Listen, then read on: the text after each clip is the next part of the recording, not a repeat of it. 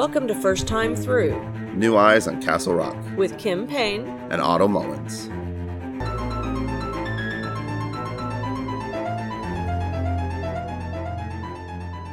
I'm just saying though, I'm pretty sure this is gonna be my favorite Stephen King book already. I love this book so much. It's so cool and so interesting. It's so well written and it's so great. Um, I'm interesting because I am reading the updated version, which he like re-edited and rewrote a little bit in like 2003. I read that one too. Yeah.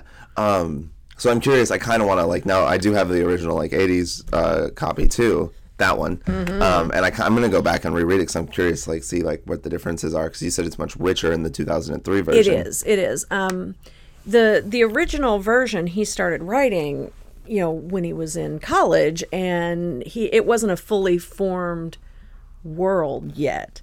And so when he went back and and expanded on it in the the mid and late 80s, um, it's like it all kind of gelled. So he's like, well, now I need to go back and make the origin of that world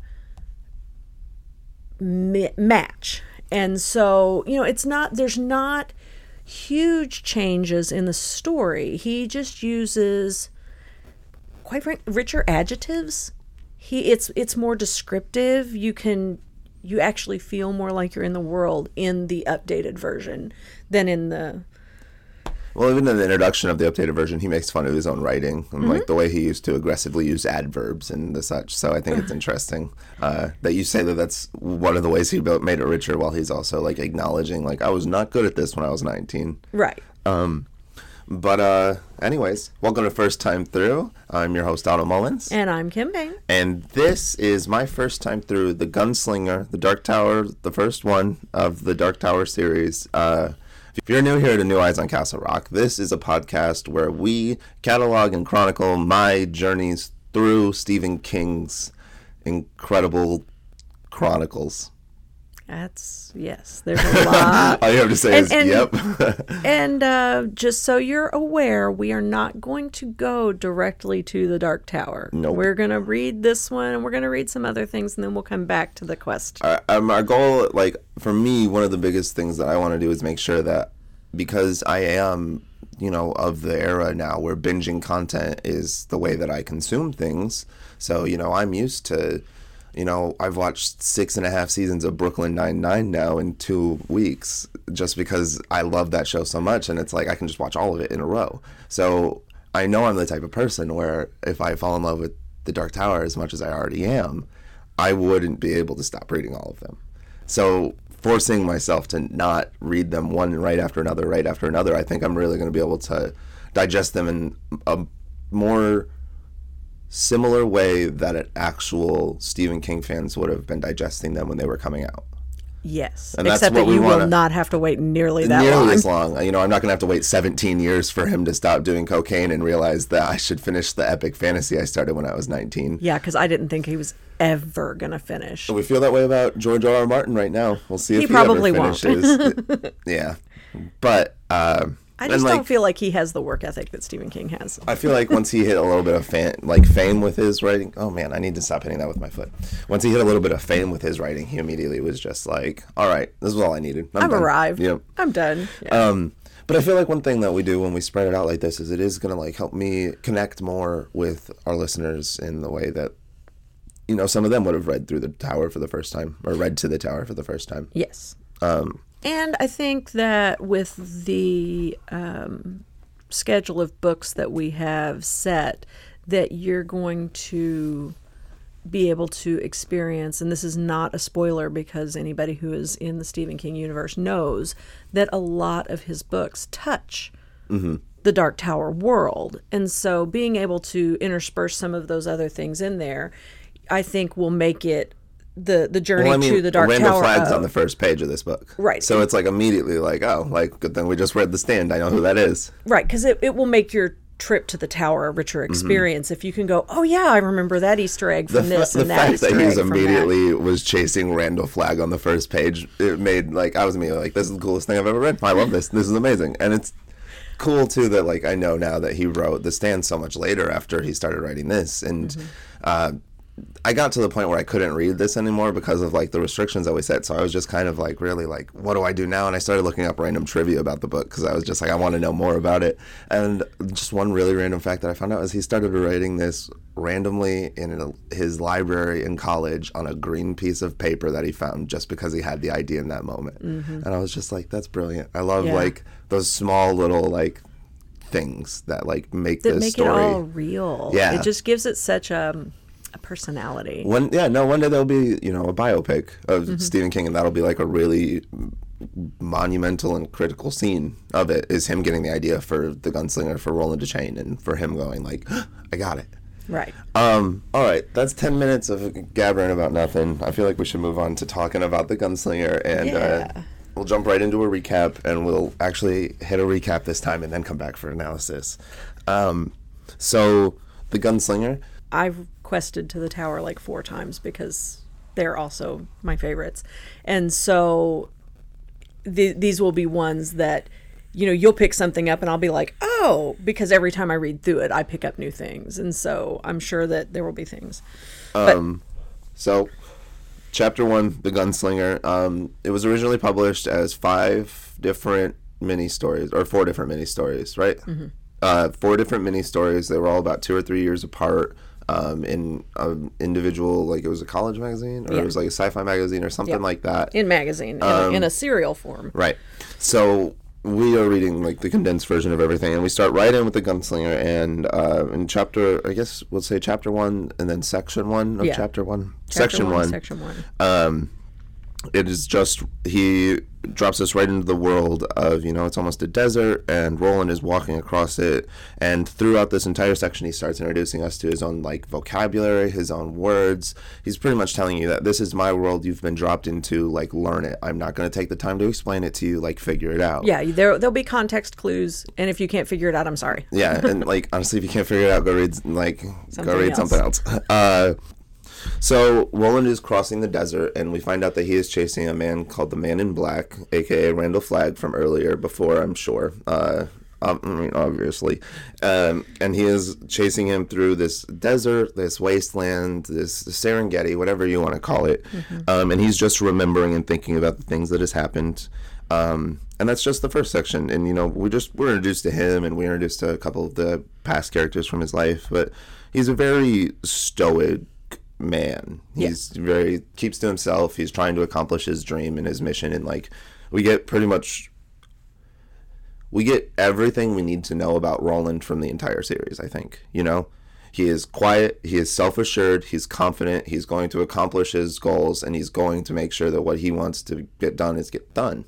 Regardless of The consequences. The consequences. Yep. Yeah. He doesn't care about being hungry. He's going to ignore the thirst, you know, because at the end of the day, the thirst isn't going to help him catch the dark man. Exactly. Um, and it's a really great way to like set up this man who is so tunnel sighted that he will ignore the consequences. Especially like when we get further on he just murders an entire town. So you're just like, yeah, Yeah. that tracks. Because they were in his way. Yeah. Exactly.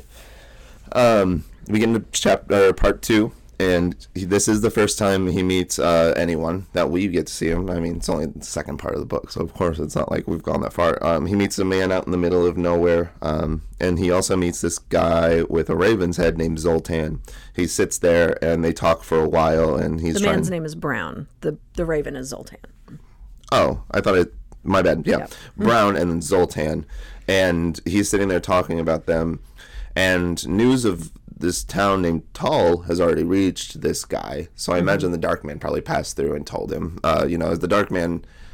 From this section, we learn that he's been kind of like toying with Roland as he follows him. Yes. He'll, he'll leave little traps or he'll leave little like uh, just curses on people to like come and mess with Roland.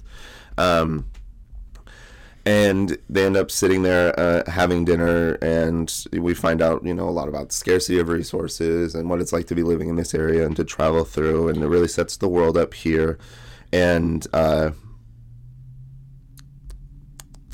he slept. Brown woke up. Yeah. So um, he sleeps that night. He wakes up the next day. His mule has died. And then brown starts asking him uh, and we get into section three here and brown starts asking him about like where he's come from and everything and uh, he says, "Do you believe in the afterlife?" And he says, "I think this might be it." You know, it's just we're starting to Stephen King's trying to at least help us like build the world in our head. Yes. You know, this Yeah, yeah. for me, and like when he said that, it put like I didn't see the sky anymore. I saw this like ethereal like mist around everything now. You know, and I mean, I'm sure there is a sky, but for me, like putting it in that like hazy, like supernaturally effect of everything, like you know, like yeah, there's an and I aura think that about maybe the world. n- not necessarily. But there's the world is has moved on. That is one of the things we we talk about in this section, and so it's not how it used to be. So I think that that's why it's kind of the afterlife, and you know maybe things aren't as defined, and maybe there is you know, we're thinking afterlife so literally as in, you know, after you die, you go to the afterlife. But this just could this be just the could be- after of life of civilization. Right. The afterlife. after right. Yeah. Um, which look, yeah, cool. Uh, we get into four. They're eating, and just, you know, you get these fun little nineteen-year-old bits. and musical Yes. fruit. The more you to eat, the more you toot. because you know Brown has taught the crow to talk. Yeah. So he's taught him how to talk, and uh, uh, the entire time, Roland is sitting there just expecting him to ask all these questions, and Brown isn't asking, and he's like, "Okay, I guess you're not going to talk about the thing you want to talk about unless I ask you." And Roland's like, "Yeah, you're right. Okay, now I can tell you."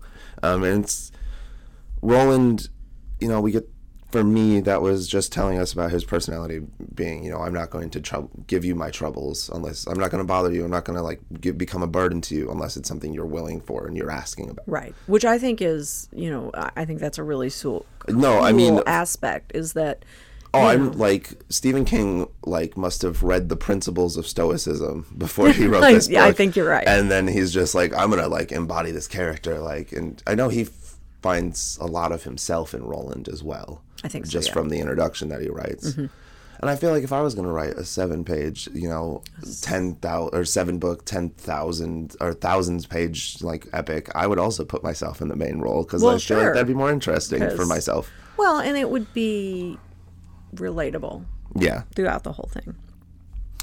Um, we get into five, and this is where I was like, this is brilliant. I love this book a lot already. Um, and we have these moments here where Stephen King essentially sets it up with a frame story. And then inside of that frame story, he tells it puts another story. So you know now we're with Brown, and while he's at Brown, he's telling us the story of what happened in Tull. And instead of it being from like that perspective of them sitting around the campfire, it just jumps in as almost like a flashback. And now we're just living the story of Tull. Right. And then during this next section, I think Sheb is going to no. Somebody tells us a story, and it gets into another story inside of the story. Mm-hmm. Yeah. And then slowly, as Allie- we get to Allie tells the Allie story. tells a story. So like you know, we get to that peak, the pinnacle of that there, and then right as we're going through the denouement of this like part of the story of chapter one, it goes. Uh, you get out of the first story, out of the third story, then you get out of the second story, and then finally we're back with Brown and Zoltan, and it's Right. like this is where we started at. Oh yeah, uh, and it's just really really cool and really well set up. Um, I'm. Well, I need to focus on the recap. We need to. I keep getting too lost into everything. Um, We're really bad at that. yeah, no. Well, it's just really good too, and I just want to like really. Uh, So we've gone to Tull. he goes to Tull. He We gets. meet Allie. Allie tells her story. You know, Roland's telling his story. Then Allie's telling her story. Then we come back to Roland, and then we come back to him with Brown. And and we're gonna we're gonna leave that as the recap because we there's so much we could get into there if we're not careful. I feel like we need to at least recap like what happens in the town. Like I feel like we need to at least say like Roland goes into the bar, somebody recognizes him, they speak to him in his original tongue of High Gilead, and he shows him this magical coin or something from uh, Gilead, uh, like something that's special and significant. He then ends up hooking up with the bartender a ton, so the bartender tells him everything he needs to know about the Dark Man and like who he was there. And we find out that uh, the Dark Man left like an evil curse for Allie in the form of like asking about the afterlife and what is next and everything, and it's uh, really despicable, like real nefarious. Yeah. Um, he ends up. Uh, and he makes the key a common word. Yeah. So it's something that like she could accidentally say just on accident and Mm-hmm. then just out of nowhere like she's going to find out the eternal secrets of death and like regret it for her entire life. Um Roland starts to go walking around and he finds a man who has been touched by the dark man to s- speak as his prophet almost, and he starts talking about how there's going to be an interloper, and it's Roland who, and Roland immediately assumes that it's him. So he starts to go back, but then as he goes back, Allie runs out, and she's like, I, I said the word on accident. Oh no, I said it, and please kill me, Roland. I can't do it. So Roland just like, all right, cool, shoots her. Uh, I mean, it's not literally what he says, but like, Right, but the- that's that's kind of the crux of it. yeah, and uh, we have. Uh, I mean, basically, the Dark Man laid a trap for him. One hundred percent town. in this And- town, and like so, as soon as he shoots her, everyone starts to turn on him, and he just kills everyone in the town. Uh, and it's great. It's really, really wonderful. Uh, I shouldn't say wonderful. It was really, really, really good, and I liked it so much, and I thought it was so cool. Well, and the description is just so. And the setup, and like the execution, and like the way that like you learn about Roland's fights, like fighting style, and like the way he does like the tricks. Like I'm sure, like Mm-hmm. I'm really interested, like for him to like explain more about like what the finger tricks are, like Yeah. for him to like go into detail about. it. I think that's really cool. And then you're right, And he will. And then after that, he explains the story, and then he we come back in from Brown, and Brown's like, "Wow, that's a wild story," and he's like, "Yeah." All right, well, I'm gonna get going now, and he's like, "Okay, see you later." And he, uh, his mule's dead now, but so he just continues to walk on. Right. Uh, he refills his, his water and moves on across the desert. um, and I like the last line in this section where it just said, uh, you know, and Roland continued on, and the world moved on with him, or something like that. And uh, it really like knowing that like people would have had to wait three years to read the next part of this. I was like, whoa, okay. Like you're just gonna do a little genocide and then be like, all right, part two. Well, and you know the fact that you had to wait like what five days to be able to read the next section, and you were like, "Man, I wish we'd have recorded sooner so that I could keep reading." Yeah, very true. So I can only imagine like if you were like super into this short story the first time you read it, that you're like, when is more coming? Mm-hmm. Um. All right. So then we get into book two or chapter two. Oh, the way station is what it's called. Um. This is I really liked this section a lot too. This was really really good. Um. And this one's a lot shorter and a lot more straightforward too. Right. Um. You know, Roland's been crossing the desert, and he sees this thing that may or may not be a mirage. You know, because that's a thing. Yeah, yeah, yeah. And so he sees it looks like almost a structure or a house or something. So he goes to it, and as he gets there, he thinks he sees the dark man, and he goes to like shoot, but then turns out like surprise is actually a little boy, and this little boy is just hanging out here, and he's like, "What are you doing here?" And you know, uh, they. He's like, I don't know. He's like, yeah, I just got here, dude. just I'm just here. here. Um, I don't know. I'm just here. It just happened. And this is the first time that we see someone from our world in this world asking the questions that we also are like, what is going on? Right. Um, and so you know, Jake is there to be us.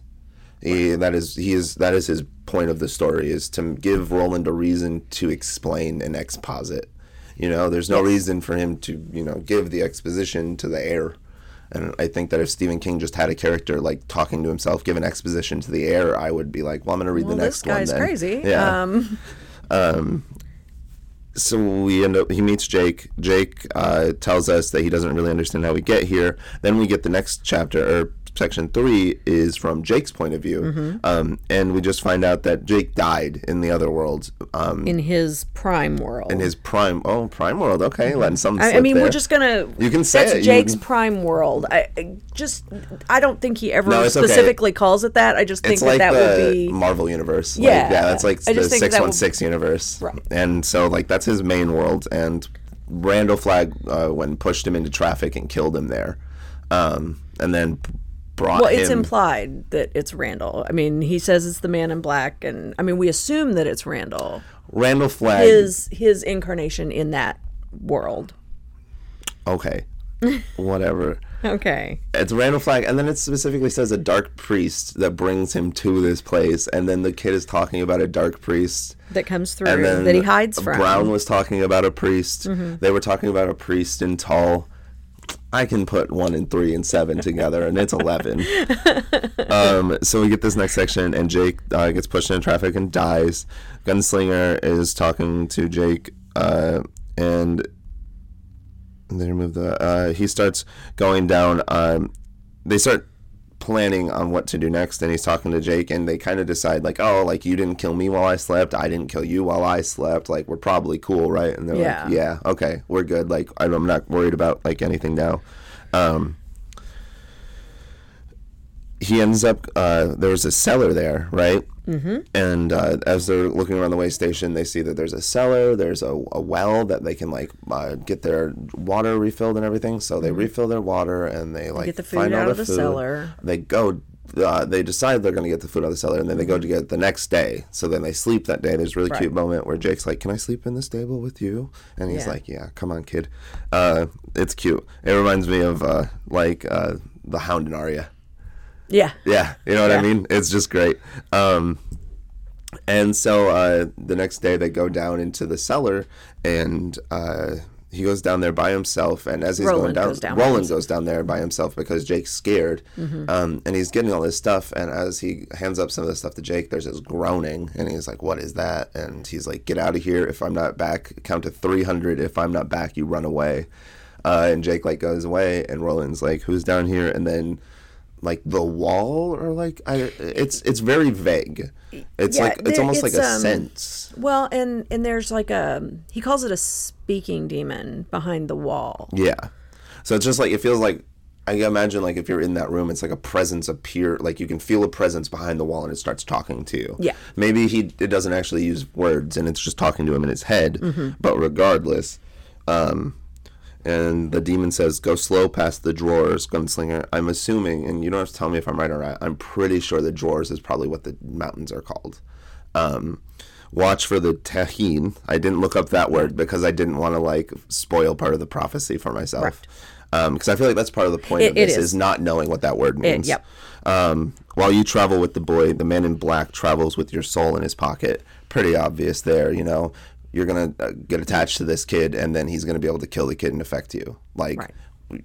I thought that was very easy to. I, oh yeah, yeah. And I think even Roland is immediately like, "Dang it, I already Yeah. like this kid. This is not good." Uh, and I think that's why the next section is telling us the story of him seeing death for the first time. Mm-hmm. So that way we are like, "Oh, that's why he's so like disassociated and desensitized."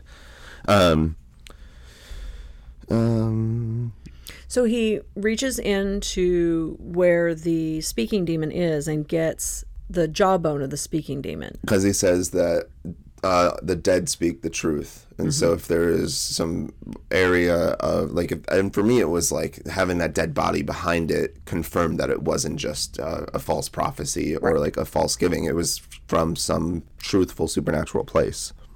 And he reaches in, grabs the jawbone, uh, and goes to leave. Uh, you know, there's these giant spiders down there, and he's just so cavalier and casual about it, like, and I'm just like, Nope. Yeah. Bleh.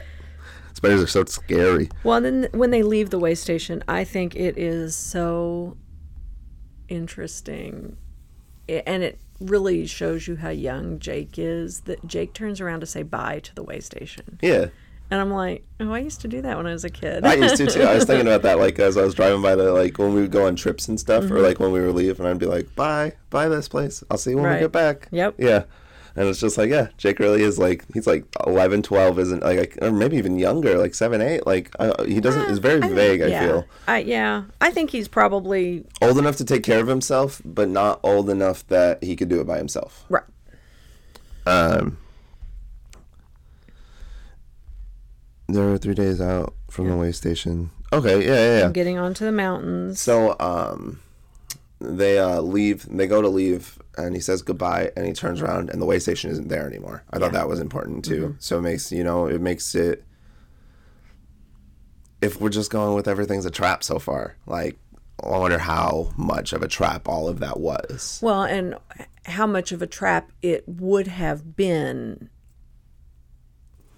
in other circumstances. You know, what what made it so that it didn't trigger the trap? Okay, huh? Do you see what I'm saying? Yeah, I well also like you're the way that you say these things too. Like you just make me like reevaluate everything too, because it's just like hmm, like Jake's probably like the factor, but then it's like Jake can't be the factor because the Dark Man put him there. I'm interested. No, no, no, you're, you're doing good, Kim. um, It's my job to make you right? so they go out into the desert. They're walking towards the um, mountains, and they go to sleep. And during the night, uh, you know, uh, during this entire day, Roland's been having these flashbacks to this name named Cuth- this guy named Cuthbert and this uh, guy named Court, and he's just like, ah, Court would have like done like this, and we get like it's almost like a military aspect idea that we get from him. Cuthbert is his contemporary. He and Cuthbert are a similar age. Court is their Trainer yeah, their something. trainer basically. We just yeah, um, and as he goes to sleep that night, then we flash back to um, them training, and we find out that you know it's almost like he was a falconeer in this. Like I think that's what it is right now. Is he's a falconer, um, and I mean maybe that's just part of Yeah, his. that, I was going to say that's one aspect of his training. And so they're sitting there. Um, uh, they're playing with their hawk. They're trying. They're practicing their training. Court is like we had said. He's like almost like a drill sergeant. Like he's training them to become gunslingers. Um, we know that the gunslinger, like, and a lot of this is. So I'm gonna like just paraphrase a lot of this. You know, Yeah. the gunslingers are in this like society or something where they're on top and they have like some kind of hierarchy here but there is some kind of rebel. It's the good man. I can either i'm, I'm really torn here. It's either going to end up being that the gunslingers all already follow randall flagg and that the good man and like whoever this uh, guy was is like i'm imagining like real talk it's roland's father. And uh like essentially he's trying to like bring an uprising and bring down the dark man or it's the opposite and it's like you know roland's father is like really respected in something and like uh, yeah. Um yeah sorry and i know No, you're, no. Just, you're just trying to keep your mouth shut and i really appreciate that. Um so during all of this uh roland and uh court they end up going and sneaking into a uh the west kitchen to have dinner from Roland and Cuthbert, Cuthbert. Cuthbert, thank you. Roland and Cuthbert, the younger two. Court is much older than them. He is their superior officer training them. right. So Bert and Roland, I'm just going to call him Bert from now on. Bert and Roland sneak into the kitchen because Court had said that Bert couldn't eat dinner that night, and Roland's like, "Don't worry, I can get you dinner." So they go and get got dinner from this guy named Hax. Hax gives them dinner, and then he sh- like shoos them out into the hallway. He goes out. They go out into the hallway, and they're sitting there eating their dinner. And as they're sitting there eating their dinner, Hax comes out and he's talking to this random person, and they essentially discover a plot to kill an entire town Yeah. with poisoned meat uh, on orders of the good man. The the and that's really all that we hear That's, about there. yes, that's all we know about him so far. Roland and Bert immediately go home and tell both of their fathers. Their fathers report the incident, and uh, Hax is put to death. And you know, it's really cool because it's written from the point of view of the child in that situation. So that, you know, we don't see any of the mechanizations happening there. We just see Roland tell his dad, and then the next thing we know is Bert and Roland are walking up to the gallows to watch this man be killed because of their direct res- like result. Yeah, their their know? direct involvement in him being there. They they both asked their father father's permission to to be there because they feel like that it's important that they're there to see the consequences Right. of what they set in motion. Yeah. Uh, so they watch this man be killed. They watch the birds swarm on him, and then uh, we pretty much uh, come back into Jake. So you know we get to see. For me, this was important because it really showed like, hey, this is like what Roland like childhood was like. So this is what he probably ex- like. This is what he would assume that most children have. You know, Right. he's going to assume that little 12, 13 year old Jake is similar to him who just watched this hanging and like put a man to death. Whereas like we just learned Well, and that has had this training and has had this discipline. it has endurance and stamina and Right. like you know whereas we just learned that jake was a preppy little rich kid from new york who just happened to fall in traffic so it's like no it's you got very opposite lives. Um and they get back into we get back into the desert with them and they continue on. They wake up the next day and they see a small little black dot climbing up the mountains. Right. and it they're like that's the black man. We're almost there. And that's the end of this section. Mm-hmm. that's the end of this and i was told i couldn't read anymore. Yep, that's where you got to go back to.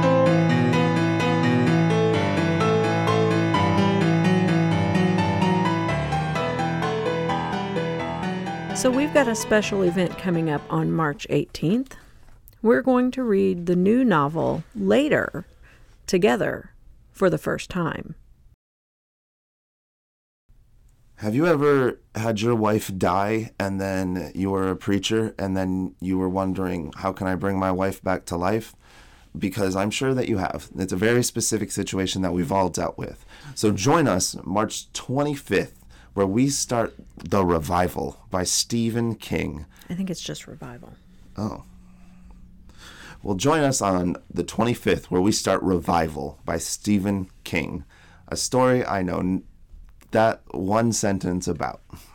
Hey, constant listeners, Otto here. I just wanted to say thank you so much to everyone that participated in our Facebook giveaway.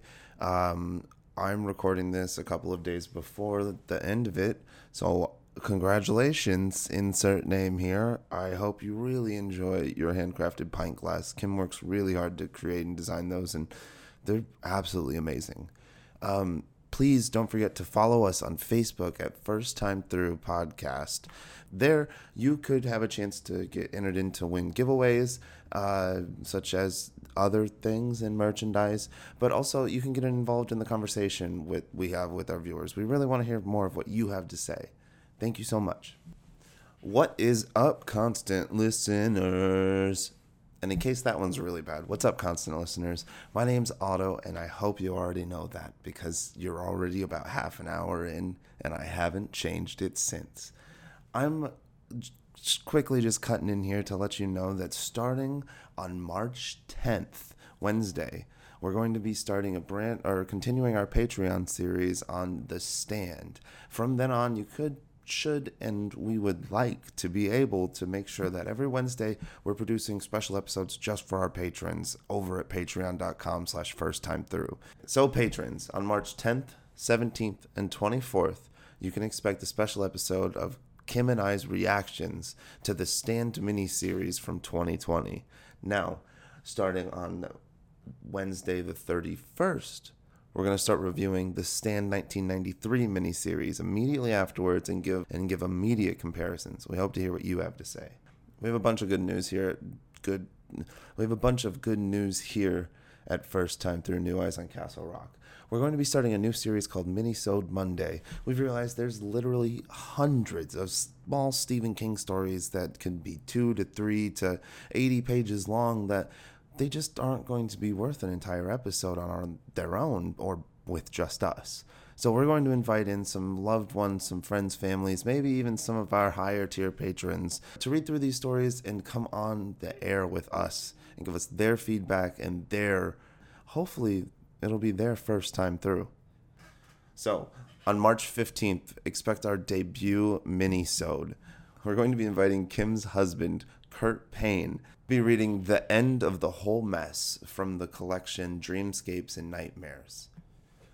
Wow, there is so much going on around here. You guys are going to be having mini-sodes every other Monday. Every Thursday, we have our new episode of First Time Through New Eyes on Castle Rock. On Wednesdays on the Patreon, you're going to have new uh, exclusive episodes covering the TV adapt and movie adaptations.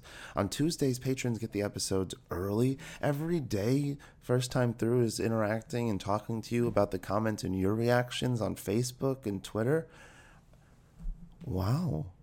That is incredible. Oh, we're still in the middle of the gunslinger. Well, I hope you enjoy the rest of this because Otto is already read another hundred pages since they finished this. And let me tell you something. It is. It, I probably shouldn't say anything. Finish this one first.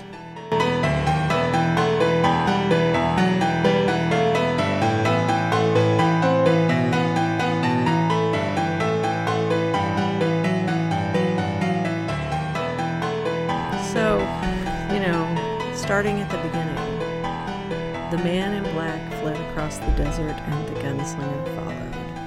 There you go. That's your synopsis of the whole series. Uh, Honestly, though, yeah, that makes sense. it so, really, the, the man in black fled across the desert and the gunslinger followed. Um, I was, I was hooked from the beginning because I was like, oh, okay, so this is what we're gonna do. I was only hooked from the beginning because I knew it was Randall Flagg. Like, if I would have known it was Randall Flagg, I would have been like not hooked at all. Honestly, real talk. I understand why people give up after reading the first section of this book because it's boring. It's really, really, really, really dull. Uh, not like the first chapter, mind you. Right. Just the first section where it's just him walking across the desert for six pages. Right, because you know it's one of those. oh my gosh, do we really need six pages to hear about this? Yeah, we don't. There's no but for me. I see. And to me, I feel like That's the reason why it people puts don't read me- this book. It puts me in the desert because I- there's nothing to see, there's nothing to do, there's nothing to hear. There's, you, and by taking my time to get there and, and putting me there, I'm there because I'm disconnected from everything else now. And I think the part of it, like, is it just keeps people like dedicated readers from it. Like, really, it's like you know, if it wasn't something that you wanted to like read through and get through, you wouldn't. Right. You weren't Right. going to. You aren't going to. You know? But you know, if you if you can, and I know that a lot of people need that encouragement. Just just keep going because it really is worth the journey. No, and that's why I'm saying this is like this is probably going to be my favorite Stephen King book. Like already, I like it that much. Mm-hmm. Objectively, this first like part one of chapter one, kind of terrible, Yeah. And it's just because I mean it's it's not It's terrible. because he takes in- a long time to put you in that place, Yeah. and you don't necessarily need that. No. But to me, I feel like that that was intentional because he wanted you to feel how absolutely nothing there was. he gives you a good sense of isolation and loneliness for Roland right off the bat. You know, like this Mm-hmm. Yeah. man is alone in his journey and his quest. Yes. So, like we'd said, he goes to meet Brown and he goes to Zoltan. And for me, I didn't really focus on that, so I don't have much analysis on those. And I'm sure they're going to And- and there's eventually really, become. I mean, there's not a whole lot to analyze there. I mean, he he gets some generosity from this desert dweller, and it gives him the opportunity to share his story. yes, That's really he's a he's just a literary device. Mm-hmm. That's really what he's there for, is to give us a reason to like read through this. Um, where is it? So, nope, that's the wrong one. I'm in the way station still. Dang it. Ah, it's so much less easy to do this on Mm-hmm. a digital format, isn't it? yes. Um. Okay, so do you just want to, like I was saying, though, I think we could just start like right at five because that's where like Yeah, because that's me, where the five is where I that's where we get hooked. into the the meat of the story. Well, five does this really great thing. We get into section four, and Brown has been like, "Hey, what happened?" And Roland's like, "And now that he asked, I can finally tell him." And I feel like this sense of being able to tell him. Right. And so, just out of nowhere, we're just thrown into this story. Right. Brown invites him to talk and to tell his story, and so We hear a story. right. So we we shift gears. We're instantly in a different place because now we're in the And it's cool because it's not told in the like, well, I was walking into Tull and I was looking Right. to buy a mule and I met this woman named Alice. You know, it's told, you know, as if it's just Stephen King writing the next part of the book. right. It's just the way that he does it timeline wise is really fun because we are hearing it and experiencing it in a way that we already know the outcome because of how Roland is telling it. Right. You know, Roland has such We deep shame and resignation about this. So we already, we already know. know he's past this place Yeah. because he's past this so place. something has gone down here, Right. and even he wants to talk about it, and he just hasn't had a chance to. right. Even this this private, isolated individual Right? needs to get this off his chest. Yeah. And so he comes into town, and it is a tiny, tiny little town named Tull. It is it is the epitome of a, a broken Western ghost town. You know, Yes. you, you think of like one with the double door saloons and like the tumbleweed rolling by, and they got three people, and both of two of them look sick as they walk down the road. Like that is this town exactly. Right. Um, he there is a bar there, and there's a man named Sheb playing the ivories, tickling the piano as you will. He's playing "Hey Jude" by the Beatles. You know, has some things aren't apparently close; they're exactly the exact same. Right. And uh, there's uh, he goes into the bar. There's a woman behind the bar, and uh, he's like, "Hey, can I uh, stay here for a couple nights?" And she's like, "Yeah, I don't got no money." Like you know, it's just very. This entire interaction just really sets up town super poor, Roland super loaded. Right. You know, he's Yeah. got thousands. It seems like he's probably got like a, a magic gold pouch in his pocket from all of the gold that he stole in Gilead after that town after that world was destroyed. So it's like he's he's fine, and he orders three hamburgers, which is more than anyone in this town has ever seen anyone eat before. Right. At one sitting. So they're all just like, what? What? Look at him. Yeah. He's loaded. So he's sitting there eating these hamburgers, just hanging out, asking questions, trying to like find out more about the Dark Man from all these people. When out of nowhere, the man uh, runs across the bar and like pretty much like it, it felt like he like. I don't think he actually did it, but it felt like he grabbed him by the collar and he was like, "I know you. I need your help, gunslinger." He's or, That, that's no, not that's Sheb, not what he that's says. Nort. Oh, I thought it was Sheb. It's Nort. Sheb is the one that comes in and was uh, with Alice later. She he's the one that tries to kill Roland. My bad. Mm-hmm. No, no, no, no, no. Yeah. Okay, Nort. Um, and Nort has been this guy sitting in the corner the entire time Roland has been here. And when the Dark Man came through, He raised Nort from the dead.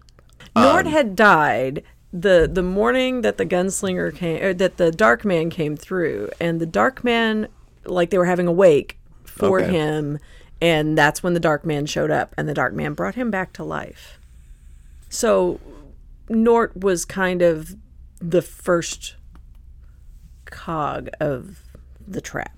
I feel like the fun thing about this too is like for the Dark Man, it's probably one of those things where like Nort is also when he brings him back to life, he implants the curse word for Allie in it, uh, in that like spell to bring him back to life, and it's the word nineteen. And if Allie says the word nineteen around Nort, Nort will just automatically go into this like mode where he tells her the secrets of death and like what he saw when he died and like all of these things. Right. And uh, you know, he immediately And is- no, and no person should have that knowledge. you accept the Dark Man. He's Except fine with it, I guess. right. Um, but I mean, he's also you know Legion. He is Beelzebub. He Mm-hmm. is Randall. He's Randy. He's a good old Randy. You know.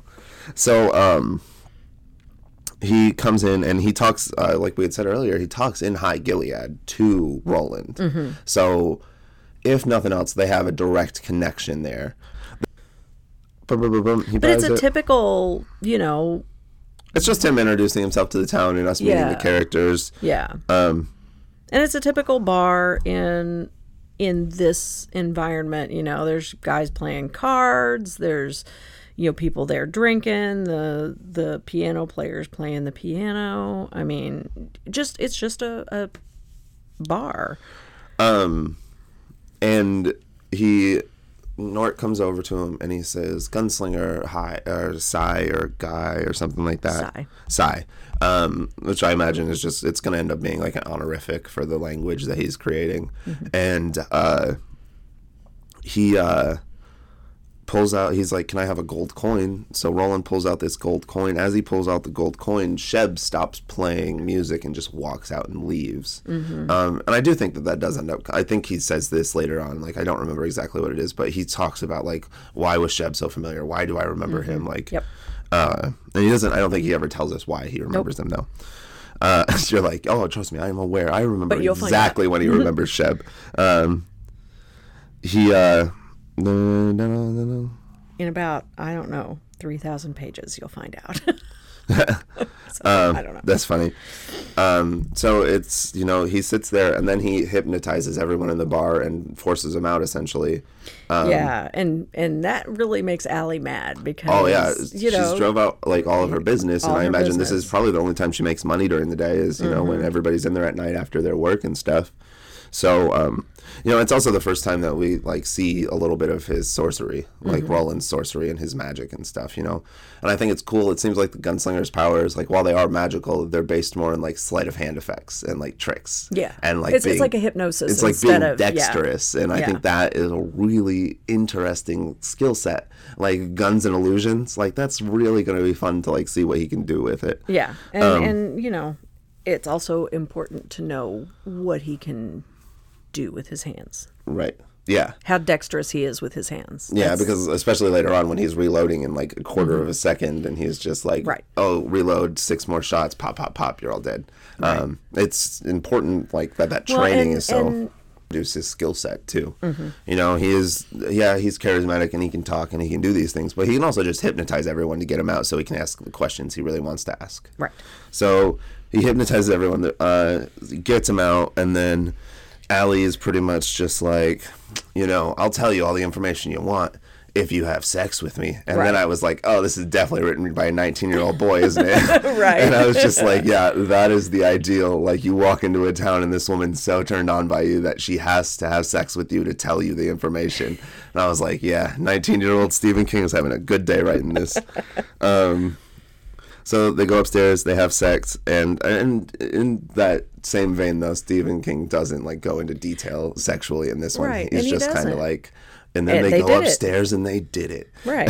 and so uh, the next one is uh, they come in, he's smoking, they're talking, and uh, they're he's like, "What was up with Nort? Why was he like that?" Uh, and she starts talking. Oh, you know, uh, this dark man, this priest came through, and you know, Nort had actually died.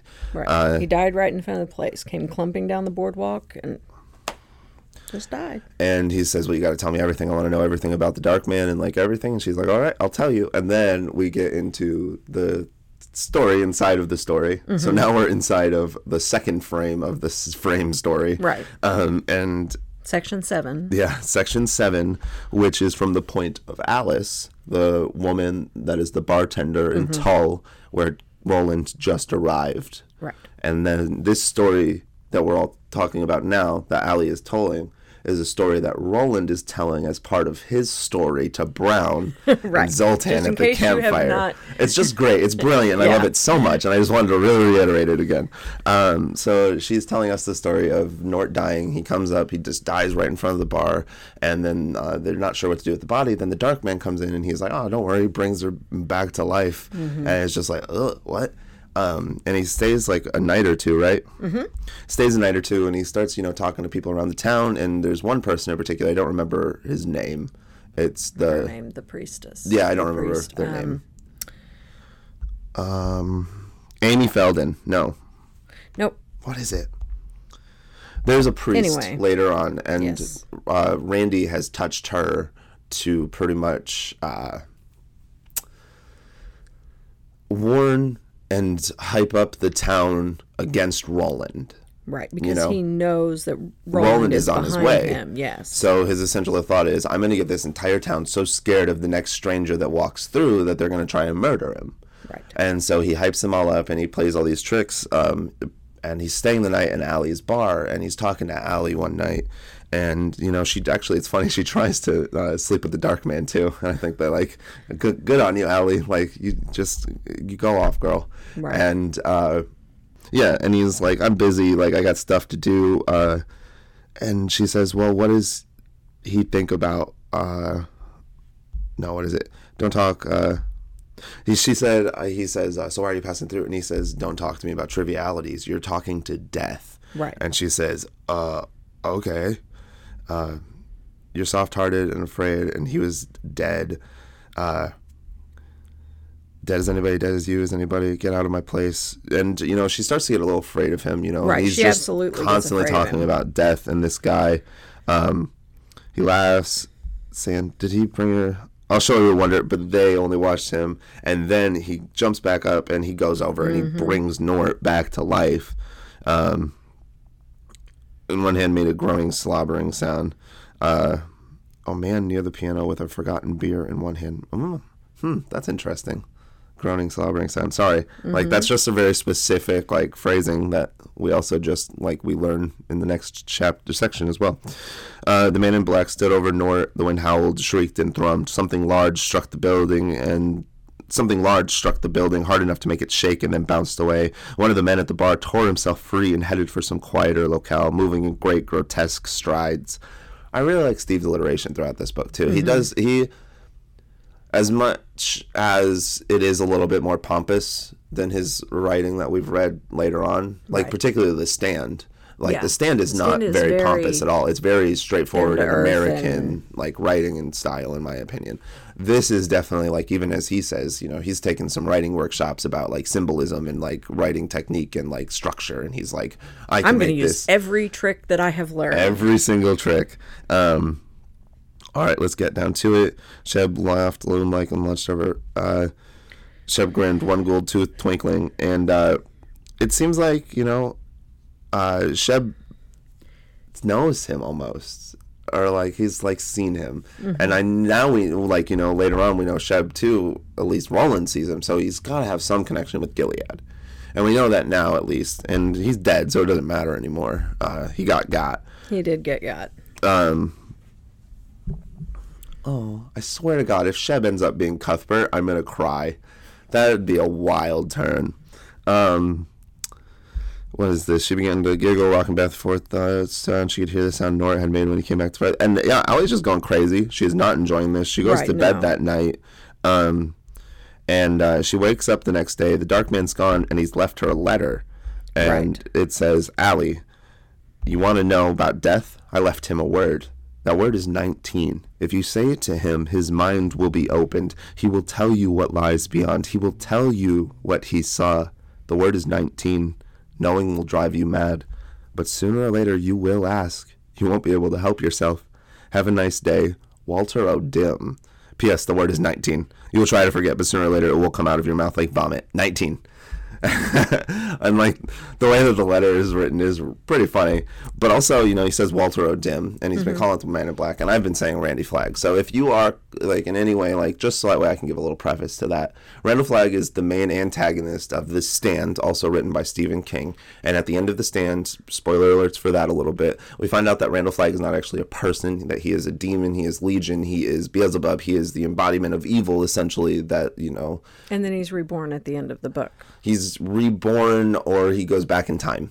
Where he's it's up reborn in somehow. He is reborn at some point in time, whether it's his beginning or a new if beginning he or is whatever reborn, it is. that he technically implies that he died or he was vanquished in some way. And I'm telling you, he was not vanquished in any way. He just He, teleported out. um, He just dipped, and he like let everyone die for him, and he was just like he's so reborn is maybe not the right word. He remanifests remanifest. I like that in a much better. new You're gonna say location. place. I'm saying a time. New, a new location, time, whatever. In a new, new. New. Okay, that's fine. I agree Okay, with that. it- it- he remanifests. He remanifests somewhere, sometime. sometime. It it's very vague about and he never uses the same name either. So Right. even the fact that he says Walter O'Dim here does not in any way dissuade me from being 100% convinced that this is in fact Randy Flagg. Um, and I mean, you know, we're gonna get to like book five, and it's gonna be like, actually, this is Randy Flagg's brother Walter, and I'm gonna be like, no, it's not. No, no, this is no. Randy, and I refuse to let you lie to me like this. yeah. And uh, he, uh, Allie gets that word or gets the letter, and literally the first thing she said, almost says out loud, is 19, and she's like, "Wait, don't say that." Don't say that. Um, you know, and it's also like just one day she could accidentally just say like, "All right, that's 319," and just Right. like the death. Oh, and you arrive at the doors of death. You are, and just like no. Well, and and Roland's advice to her when she shares that information is forget that that number even exists. You know, go from 17 or go from 18, 18 to to 20. 20. You know, just don't even just never don't just act like it doesn't exist in your vocabulary again. Otherwise, it will be very bad. Yeah, Because he knows, I mean, he's following Walter, the black the man in black, whatever. He's following him for a reason. He knows who he is. Oh yeah. Um, well, and I think that's the thing too is like that's why I know that Randy is involved in Gilead somehow.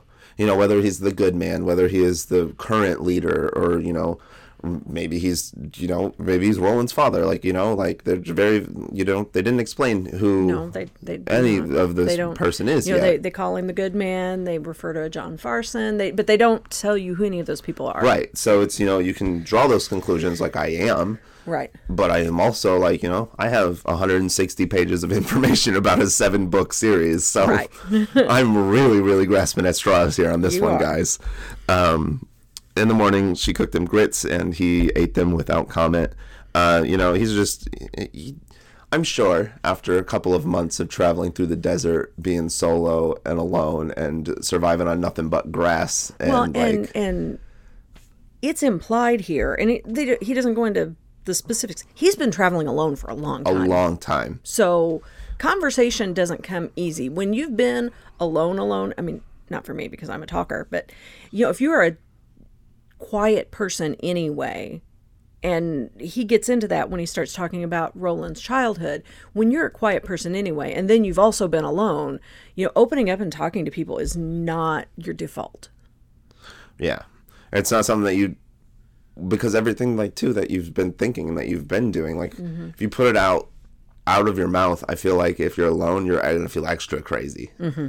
You know, and it's like if you're already like starting to like fight those like urges of sanity against like that isolation and loneliness, like being able to like be social and like have those things like has to help so much. Right. But, So but it also like- has to have a transition. There has to be Yes. a comfort level that has to be gotten before you can start. And so I think that you know we see again that for Stephen King, part of the way that he must have, as a person, it seems, connected with people immediately is through sex. You know, and I mean, we see that, or at least that's how he thinks that people can connect immediately and like Yeah. have a better understanding of one another. You know, Well, I Allie mean, and, and- Roland and immediately have sex and they like gel together. They have a better like information and like knowing of each other. Right. You know, Lucy and Larry immediately had sex and they had a better understanding of each other. Franny and Stu, like when they finally got there. yeah, so it's you know, I I don't know what to say. I don't know. Maybe that is like a specific thing about Steve. Well, and I think that again, in using the stand as a reference and using and then comparing to this, these are both seeming the stand is absolutely a post-apocalyptic and making those intimate connections with people is really important in that right. environment and this is implied this is also a post-apocalyptic or something it is it is not a healthy average normal place and so there's not a lot of people and so making those intimate connections is Much more difficult. Yeah. And so when there's an opportunity he took it. Um you know and and so you know he's trying to get information. He just he wants to know what's on the other side of the desert because he knows that that's what's next. That tull is his last town before he gets to the desert. And he knows that that's the way he needs to go but he wants information which is perfectly reasonable. So you know Allie's like you know go talk to the stable guy So Kennerly is this old man, uh, and he's got these daughters, and he's beating He's them and stuff. You know, yeah. Oh, because this is where he talks about um, what's on the other side of the mountains. This Mm-hmm. is the person that tells him that stuff, um, and nobody really knows either. Like what's on the other side of the mountains. It's all very vague. You know, Right. of course, anybody that's in Tull that's gone on the other side of the mountains, why would they come back? Right. Like that's a long journey, I'm sure. Um, uh, and uh, you know, Kennerly says something about Allie, and then and then Roland's like, "I'll kill you for that," like blah blah Right. blah blah blah. Um, also, I think it's interesting. I've just been calling him Roland, but we don't know his name at this point, right yeah no we actually do not know his name at this Until the end of this chapter, Mm-hmm. in fact, um, and it's when Allie is asking him to kill her that he's Right. she we find out his name is Roland, Right. Uh, which was a fun way to like learn that. Right. Yeah. I mean, we get like you know seventy pages of him just being this man, the gunslinger. and and description. We don't get anything Right. that gives him a name. Um, then we also, I think that uh, one thing and that like, goes and tells him to go talk to the preacher woman. Yeah. Uh, and I was going to say too, like we also get some uh, interesting information about like the honorific sai isn't just like a high Gilead thing. It's no, like it's an just an everything honorific. thing. Um, Yeah, it's like saying ma'am or sir. And it was just the first time that they they'd said it. It was in Gilead, so it, Yeah, it was in gives the, you the that high language, right? like appearance that it is. But you know, after that, Allie has called him that, and like all these things. So there's these like this mixture language almost Mm-hmm. there in the.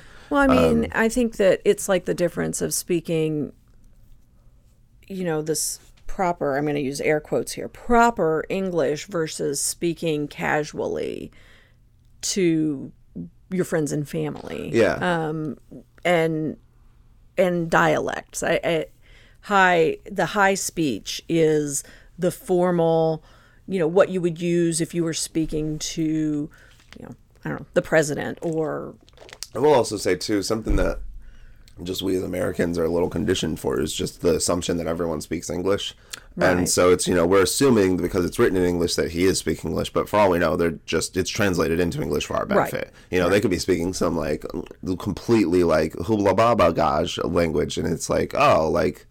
We wouldn't understand that because it's a completely made up language from a completely different universe. So Stephen and King is so it's putting it really shocking that this weed eater, the, the this druggie basically that had died and was brought back, spoke this obscure language that was primarily dead. You know, it'd Mm-hmm. Yeah. be like somebody I don't know popping up and speaking Latin or something. Right. and uh I forgot where we were at. Oh, uh, so Okay, so Allie is uh, Allie and Roland are hooking up. They're having a good night, and and then all of a sudden Sheb comes in and he breaks down the door, and uh, she's he's upset because uh, apparently he was dating Allie before Roland came into town, and uh, Roland, you know, snagged his girl as Right. you know Stephen King characters do, and uh, he pretty much eventually. Uh, what was it? They end up having this uh, um, conversation, and he pretty much is like, uh, "You were at this war, this like battle, or this like this fight almost. It seems like it doesn't like it's. Uh, it says what is it called? The Reap Night on the Clean Sea or something. Yeah, the the Reap Night is um don't say anything about it because I don't like it. Literally, it only calls it Reap Night. that's true. You're right. I'm So stop like, talking. yeah, like it's if you explain anything, I feel like you might I give yes, away a little you, bit about what you Sheb is. exactly right. Um, all we know is that Sheb says you were at Reap Night. You were just a boy, one of the three boys.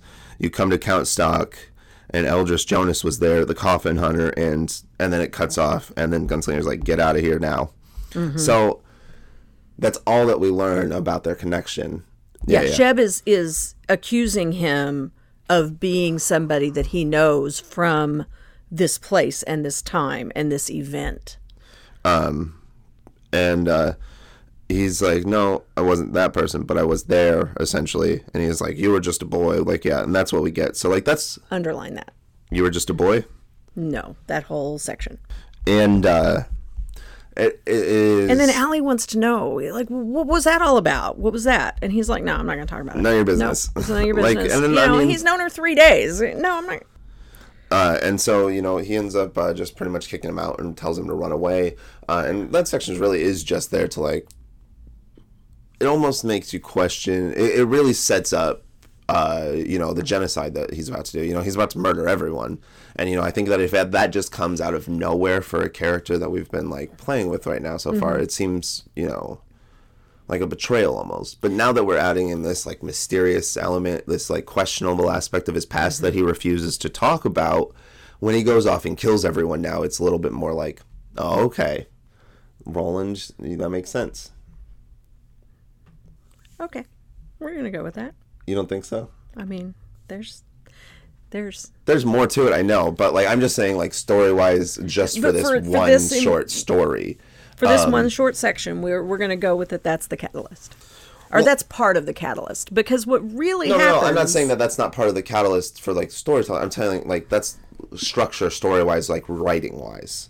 Like the only reason that like it as a character, like as a reader, that I can buy into him murdering everyone at the end of this like section of the story is because Stephen King sets up that he has a questionable past Okay. if like Roland would have been like a squeaky clean like lawman, like really like living that in like through that entire section up to this point, you know, like he refuses to have sex with the bartender because Right. it's an unhol like it's a it's an unhonorable thing to do, Right. you know. He But- he does those different things and it's not as ruthless as he obviously is, you know, he buys everyone food. You know, he, there's little things that you can do that like would have put it into a place where, you know, you could have just straight up tricked me. But Stephen King makes it very clear that this is a man with questionable morals. Right. Um, When that makes that's such a more interesting character, anyways. Uh, yes, Um, it absolutely does make for. And like all I'm trying to He's say he's not a paladin. Yes, exactly. He's he not a paladin. not a paladin. He is a chaotic good, or he's a chaotic neutral. It seems, uh, barbarian. um, and I think that story structure wise, that's why that's important. You know, Yeah. you have to have that questionable past to justify a murder of that magnitude, town, or else right. you're going to lose a bunch of your reader base. Right. They just don't like most people don't want to just read about like murder for murder's sake. Right. want, it has to be a little motivated in like some kind of like feeling and um, rooted in emotional sense too. Right. He goes to get his mule the next day, and as he's walking his mule He mule, goes to the church because the next day is he goes to get his mule, and as he's walking the mule, he walks past the church. the woman who preaches there has poison religion. Let the respectable ones go. Just don't. And then he goes and, and stands in the vestibule and watches the service. And then he goes and talks to her woman who yeah yeah so Allie says that he needs if he wants to find out more about the black man that he needs to go talk to the preacher uh But then she also doesn't want her to go. because Want him to go. uh and, no it's uh I feel like it's just a little bit of jealousy like you know and like Right. scared Right. but like she really is like I don't want to like lose you to this other pretty woman um and I feel like it's just more 19 year old boy stuff yeah, kind of. But, you know, then we get there and, you know, he goes to the church and her subject of meditation is the interloper. yeah So she gets the her congregation worked up about, you know, a stranger, an interloper, somebody who's not supposed to be there. and um it's quite literally all it is about. It is just a fear mongering worship service of getting everyone in this town scared of this person. Mm-hmm. Um, and the preacher, her name is Sylvia Pittston, and we find out after the service when he goes to talk to her that she had been touched by uh, Randy. You know, she had specifically talked with him, uh, and during while she's talking and she's giving this service during there too like we have these moments where she seems almost supernatural and she's like able to like draw these emotions out of people too It's it's like um that almost like speaking in tongues and and yeah yeah yeah it's like a revival service yeah, yeah. yeah um you know and i think like one of those revi- the power of those revival service just comes in like the ability to like buy in like if you believe you're probably going to get an effect you know and if you don't believe you're not going to get anything out of it Mm-hmm. Right. so all of these people probably buying in so deeply because they just watched this man bring someone back to life Right. so now they have this priest here who is talking, Talking about his word. his word Right. and they're like okay like he can help prevent death at least you know and that's more than any other god's ever showed them And Right. i that makes a lot of sense um and they pretty much uh, decide uh, if the interloper does show up that he they're going to have to kill him. If you see him sashaying down Main Street tomorrow, praise God. Will you crush him if you see him, brothers and sisters? Yes, say hey. Uh, and Gunslinger is just like, all right, well, I think I should get out of town now. probably my cue. yeah. Um, so he goes back to that night. He uh, hangs out with Allie. They have sex, and then he's like, "All right, I got to get going." Uh, and and she knew it and he knew it and and it was I mean she knew that he wasn't there to stay right. and and she knew that it was going to be time for him to move on. Yeah. And uh, so the next day he wakes up, he goes to get some breakfast, um, and you know it's this. This is like one of those like classical Stephen King lines where he just tells you what happens to this character without telling you. So he's eating breakfast, and then at the very last like line, he says he only saw her alive one more time. Um, so it's like, oh, okay, like you know, between that line and like you know, Whenever Roland we next see Allie, well, also Roland has said like a tragedy happened in Tull, Right. and like no one's there anymore before. So it's like, oh man, like what? whatever happens between this and and It's him telling the story, down. it's it's about to go down. Um, he leaves uh, to go and talk to the preacher again. Mm-hmm. He goes to talk to her, and she pretty much is just like, "You're never gonna catch him." Um, and and accuses him. She says, "You walk in the way of evil." Right, and she's pretty much, you know, Randy came through, and he's an God, angel of God, and he brought us back to life, uh, brought him back to life to show us that, and he is the one that's going to like protect us. And you are a demon, um, and one of us, one of us that's here is going to give birth to a great child, a king, a great child king, and you know, if you invade me. Oh, okay. Um, she's pretty much just trying, you know, again, Roland is the sexual icon and desires of many women in Tull. Right. And so, And she's like, "But if you touch me, it will be the end because he has already got me with child." And and you know, the classic Randy situation comes in Right. and knocks a woman up, uh, just because he's he really wants a he just wants a baby boy. That's all Right, Randy that's all wants. he He just wants. wants a baby boy, and he'll never get it. I imagine. Uh, maybe he will. I don't know. There's a lot of books. You'll never catch him, never. Uh, I'll catch him. We both know it. What is beyond the desert? Answer me. The demon then out it comes. No, he pried the legs apart and unholstered one of his guns. No, no, no. Um, Yeah, this is wild. Yes. Um. So he essentially like gives her a forced abortion with his revolver. Well, he threatens to. Uh, he, he, yeah. He- okay. Okay. Regardless, though, his either revolver way, is inside it- of her, it's not- and yeah. it is very. uh It's pretty awful. Yeah. It's very, uh, you know, anything I was saying about like Roland having a little bit of a questionable past or anything is like Mm-hmm. immediately negated in this moment when you're like, oh, he just wants to know, is like he will do what he needs to do. Okay, where like that's he's he's an anti-hero like in most senses. You know, he's not there to look out for the common person. He's there Mm-hmm. He's to there accomplish what he wants. Right. He's there for his quest. And uh, she is done. He tells her every. She tells She him tells him. everything, and he's like, "Good, all right, good luck. Now, I'll see you later." And she's like, "You're gonna regret that. My child is gonna kill you." Like, blah. and he's like, Mm-hmm. "Okay, sure," and he leaves.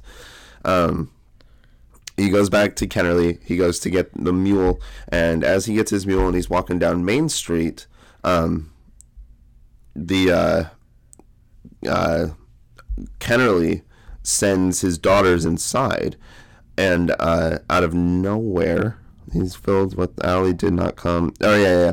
yeah. Um, and as he's walking out of town, he's thinking, you know, I might avoid this trap. You know, I might not actually Might get caught not- here. Right. And then uh, there's a scream. Uh, of course, had to be. So Allie starts running at him. As soon as she screams, everybody that's in this town starts to come out of the buildings as well, and they all have rocks in their hands, and they all have pieces of wood, and- and, right. um, you know, a couple of them have knives, and she's running towards him, and she just screams, "Kill me, Roland! Kill me!" I said the word nineteen. I said, and he told me I can't bear it. So you know, we learn Roland's name right there, which is interesting, and like it's a good, like Roland's a good name. I love it. It's a great name. Um, and uh, her mouth flapped open. He shot her twice. Uh, you know, there's no, not a second thought for Roland. No. the moment. And, and yeah, he says the hands were trained to give her what she wanted. He was the last of his breed, and was not only his mouth that knew the high speech. The guns beat their heavy atonal music into the air. Her mouth flapped and she sagged, and the guns fired again. And you know uh the next like the rest of this really is just uh us it's a really good scene of him killing everybody in town. Right. you know they come out he gets stabbed in the butt once and like he shoots this kid's head off. And then uh Sylvia is there, like you know, like screaming, like everyone go get him, and then she, you know, she's he shoots her, and then um, they found and he what is it? retreated, his body moving like a dancer to avoid the flying missiles. So they're throwing all their stuff at him. stuff him. at him and rocks, and they're coming running out. They're all just running right at him too. and he reloaded as he went with a rapidity that had also been trained into his fingers. Yeah, so And that's then I'm telling you, dude, I don't think this is any kind of symbolism. I'm telling you, his pistols turn into an eye and a hand. And he stood screaming and reloading, his mind far away and absent. And like you can tell me like whatever it is, but it doesn't it's not it says transmogrify, which means that the appearance of the object becomes the appearance of something else. So he wouldn't say that word unless it's actively changing like in a way that Roland can see it. or feel it. Yeah, um, I- I mean, You know, and maybe like it is just like a thing that like doesn't actually end up translating further on into the stories. But right here, he it is very clear that they transform in his hands, yeah. I mean, they become. an eye See, and and a I hand. think that I don't think that the physical. oh my god! So that's what the flawed rock is. The flawed rock, the eye. That it's a gun from the gun from Gilead. Okay, don't- it all make it's all coming together now. I don't think that they physically change. I do. I think that they become part of him. Like his Like- brain changes, like, like how he sees them. right that they that they are no longer uh, um, an object in his hand that the the barrel of the gun is his eye and the gun is his hand and that is they are a physical part of his being Maybe I can see that too.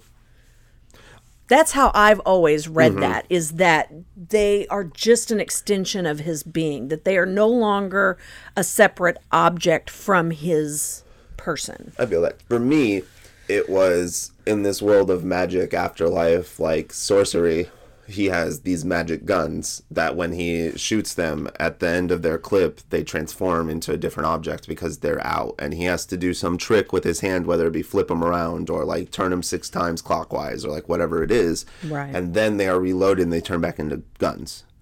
Um, I think that's like the best thing about reading, if I'm being honest, though. Right, is right. the fact It's- that we can both see it like so differently. Mm-hmm. Um, I'm curious if you are listening to this and what did you see?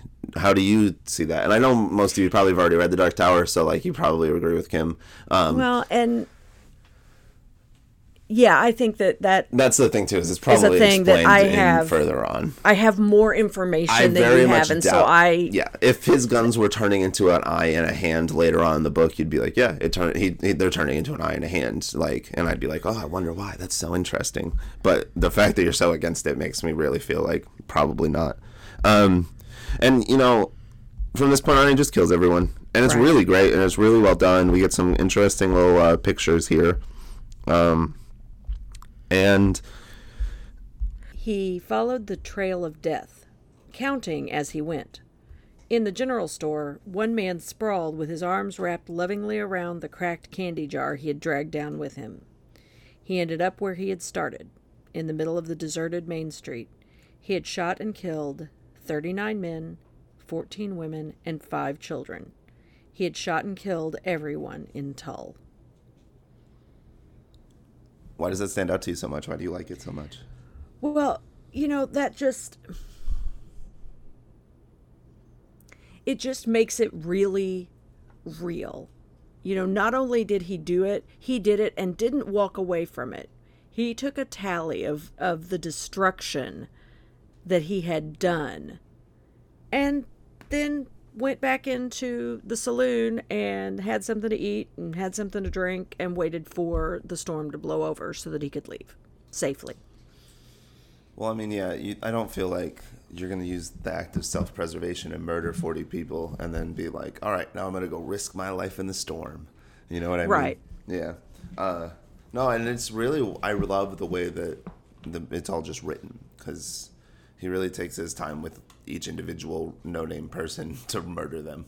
And so, you know, instead of just, you know, and then he kills everyone in town, you know, it's every single person that we just had heard about slightly is murdered in significance. And for I think that's cool to see about Roland is, you know, he's taking all these lives because they are in his way, yes, but also, you know, it's because he wants to accomplish his goal and they aren't just meaningless to him. He, Right. He's got a almost. I'm sure there's no regret. There's no reg- raggarts in his system, but he's definitely feels remorse for what he did. I'm sure he doesn't Yeah, I- enjoy that. Yeah, I agree. I don't think that, you know, he is just a killing machine, but he is, in some ways, a machine with one purpose. You know, right now, well, with one ultimate purpose. His ultimate purpose is to get to the tower. Right now, it's to get to the man in black. And, you know, the man in black expected these, you know, 50 people that he killed, the 39 men, 14 women, and 5 kids, to stop him, possibly, but definitely slow him down. Um, I doubt Randy expected him to be stopped here. You Oh, yeah, probably not stopped, but I, I feel like slowed down. Yeah, so he waits for the storm to blow over. He does everything, and then uh, you know he leaves town the next day. And for the reader, then we just go into the next chapter, and it's like we were talking about earlier. We're just slowly coming out of these stories. So we came out Right. of Allie's story, and we saw Roland murder everyone. Now we come out of Roland's story to Brown, and Brown, you know, he's.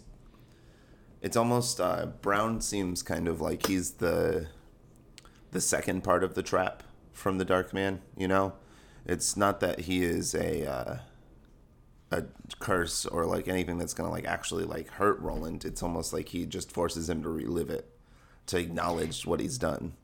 Right, right. And I- And, and I again, I slow him down a little bit. Yeah, and especially Zoltan, you know, with the Raven Crow head, like you know, there's a little bit, there's a lot of significance with the Dark Man and crows. We already know, and I'm sure at this point in Stephen King's life, when he's 19, he already had to have had that fascination with crows for them to become such a a standard in everything he writes. So I'm sure, yeah.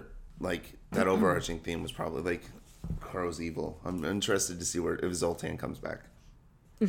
uh, and then at the end of this section, he just he goes on. Right. Um, yeah. I really like. We talked about this though uh, when we were going to do the recap. I really like this last. Uh, the world had moved on. The gunslinger shouldered his gunna and moved on with it. And I thought, like, I really liked. Uh, that's a good ending for that section. Just like it's a. I can imagine if I was coming out piece by piece. You know, this is a good individual short story too. Yeah, it, it's a it's a good cliffhanger of sorts, but not too much. I mean, it leaves you wanting to know what's going to happen next, where he's going to go next, but not necessarily like It's like an episode of a in a TV show. Yeah, You yeah. know, it, it finished off the episode story, but we still have the overarching story to deal with, and it's interesting, and I'm excited to see where that goes. yeah. Um, so, chapter two is called The Way Station, and it starts off with uh, the nursery rhyme. I was just thinking, I wonder, like, I really just want to hold on real quick. Just as, like, individually, like, the story Gunslinger, I feel like since it's like five individual short stories, this 1st short story, I really like it a lot. I think it was really, really great. Um, when I was reading it the first time, I really was thinking that we weren't going to get any backstory for Roland throughout this. You know, I was thinking he was going to be a lot more mysterious, but then immediately in the way station we get this, you know, hanging story. Um, so I was Right. immediately like taken aback by that. I was I thought it was really cool that this really mysterious character we just get all this information about. But in the Gunslinger, he's so he's he really reminds me like uh, you know of uh, have you ever seen Tombstone? yep. Kurt Russell. Kurt Russell, thank you. He's playing Wyatt Earp in that movie. I remembered Wyatt Yes. Earp, I just couldn't remember Kurt Russell. And like, he's just you don't know a lot about him. Like at the beginning of it, he's just incredible at the OK Corral shootout, and you're just like, okay, what is gonna, uh, okay, just what else is gonna happen from here? And I feel like for me, this gave me a similar vibe to that. And I know Tombstone came out like 20 years after this too, so I'm sure this Yeah. is more like inspired by like actual spaghetti westerns of the 1940s and 50s, which I don't actually know any of. Uh, you know, I have like the vague understanding and idea, but the fact Yeah, I always think of like um, the good, the bad, and the ugly. yeah, like I Clint haven't seen it. Eastwood, but you know, and and we haven't gotten a physical description really of Roland yet. Not of him. We got a description of his clothes and things, but not him. And as we get into this, not in this book, but further on, you'll understand why Clint Eastwood is the picture I make in my head. Um, No, I it makes I also like I've seen like um as I've done like some little research as I couldn't read anymore. Uh, I saw like some artists like renditions of Roland, mm-hmm. and uh, I think it's interesting. Like, so we get into chapter two, the gunslinger, uh, which is called the way station, like we'd already said, um, and it starts off with this little nursery rhyme, and you know, the nursery rhyme i don't think it really means anything in particular like of it in and of itself i think it's just particular that he's remembering things from his childhood Yeah, I think that it it uh, is really to show you just how um, how he has regressed by being by himself and you know being hungry and thirsty and you know well, i don't know if we can the- say regressed because in if that was the case we would have to know where he came from and we don't know a starting point. This is just him so there's no Well, regression for me as a first time reader this is But- just but how a- roland thinks but roland it's just a nursery rhyme. He is a, a grown adult man and he is and like singing now, a nursery rhyme in his head. and that's Roland for me. Like I don't think that has. I think that's just like what he's thinking about when he's bored and lonely. Like I don't think that shows regression. Because I mean, even in the last one, when he's starting the fire, he's talking, he's singing the little uh, uh, Oh, childhood little- chant. Yeah, Right. he's he's got a lot of his like he pretty much. I mean, if you look at it traumatically, when he was thirteen, he accidentally killed a man, and he lost his childhood at that point. At that point, he was forced to grow up because he had to experience like what he did as like you. A lot of trauma forces children to grow up when they're 12, Yeah. 13. And so he didn't get his childhood the way that he traditionally would have wanted. He didn't like even like when we meet him as a kid, he's being trained and hit like it's not a good he doesn't actually get much of a childhood. So it makes sense That's that as an adult he clings to those small childhood The- rituals those right little those rituals and those comforts. Because he didn't get because them. those are things that he got from his mom and he didn't get a whole lot of those things. So yeah, i see that. So I think that like I don't think it shows regression. I just think that it shows he is a deeper individual than the first story would let you believe. If in that first story he just seems like a murderous rampage, you know, and scene going on a murderous rampage, and then in the second story we immediately started with a nursery rhyme, it just it that juxtaposition really shows us like, oh, okay, like There's a he's lot got a lot more this guy. layers. Exactly. Yeah, and I think that that is what it showed me at least. Um, and I think it also like he talks later on in this story. Like actually, I think it's in this section. Yeah, he says um, that he just hadn't talked about thought about his childhood this much in like years, and so it's maybe it is regression too. Then in that way that like he's starting to break down those old barriers of like Right. you know when you're alone and you have that introspection thought and you're able to sit there and like really examine yourself. It brings out different things than when you're constantly busy with chasing people and fighting through traps. Well, and that's, you know, something that we talked about in the stand as well when they left everything behind, how how stripped down they were and how that woke up some new things. And Yeah. I, I feel like that this is a similar thing, only I think for Roland it's taking him back to this childhood comfort that he didn't have for as long as, you know, somebody who was not in his station would have had because he got to a certain age and he wasn't allowed to, you know, hang out with his mom and and have those soft times. he had to become a man. Yeah, and I think that uh, has made him this uh, closed off person that we're like seeing now. This Yeah. like person that just doesn't share much and isn't trying to share much. Um, and it's fun because in the middle of this, like he's having all of this thought, like we are. We're just thinking about him as a person and a character and everything. And then the dark man's there, and he sees him in the distance, and he starts sprinting after him.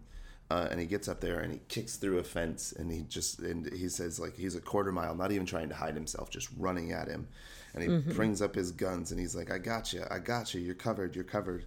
Uh, and then he goes and I all of a sudden, uh, what is it? He raises it again. He sucked the white hair and hung his head for a moment. Yeah, I thought for a second he shot at him, and I was like, no, that's not what I remembered. But um, Right. he brings his boys, and the person that he sees flips around, and he realizes that it's a little boy, and he like, Right. oh, you know, I mean, obviously he scares the heck out of this kid. I'm sure, yeah. And you know, and then he's like it says he he shook his head in negation like, "No, no, this cannot possibly be." just the fact that uh, you know he's got got by that mirage and then he's you know it's very interesting too because he sees that illusion but then also all of these things are real too so it's Right. a very odd mirage to say the least um he uh puts his guns away and he just uh goes off to sleep you know Well, he he passes out. Well yeah he did just like run Yeah, I mean he he has a right, and he has he has heat stroke and passes out basically. You know, and then You know, okay, that makes sense. It's just the way that it said, like he reholsters holstered his guns and like went over. It fell over on his face. I realize now that that means he had passed out. He woke up and then the boy had taken care of him, and that's why he has that trust for the boy. Just so Right, intrinsically, you know, he could have been stabbed to death and killed, but instead the little boy like rolled him on his back and like started taking care of him. right, Um, and he says you know, my and, name. and brought him water and you know just just did the things. and he says uh, his name is John Chambers, but you can call him Jake.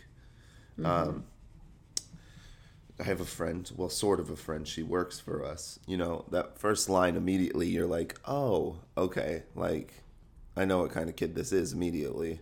Um, not that like it's a good or a bad thing, but you can tell the type of life he lived.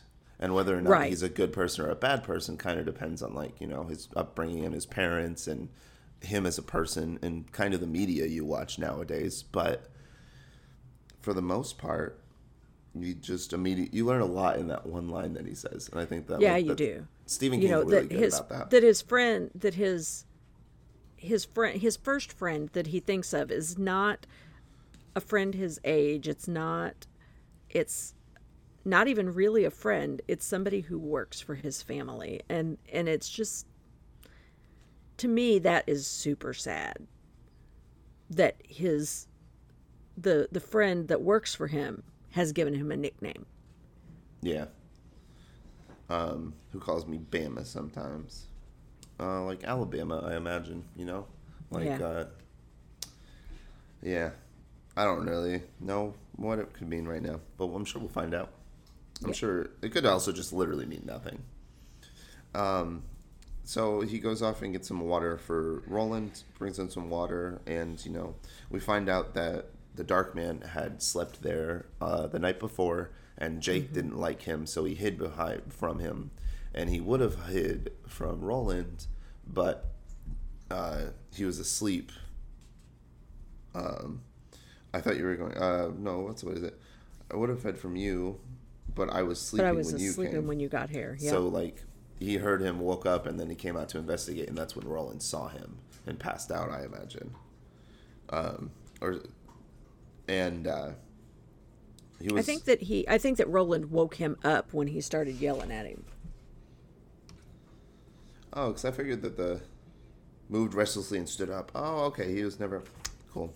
Uh, and uh, he says that he was scared that it was the Dark Man, and he calls him a priest again. Um, And he was wearing a black hood and a cassock, like a robe dress. How long ago? Uh, I don't know. And he says two or three weeks ago. I don't know, like three poops ago.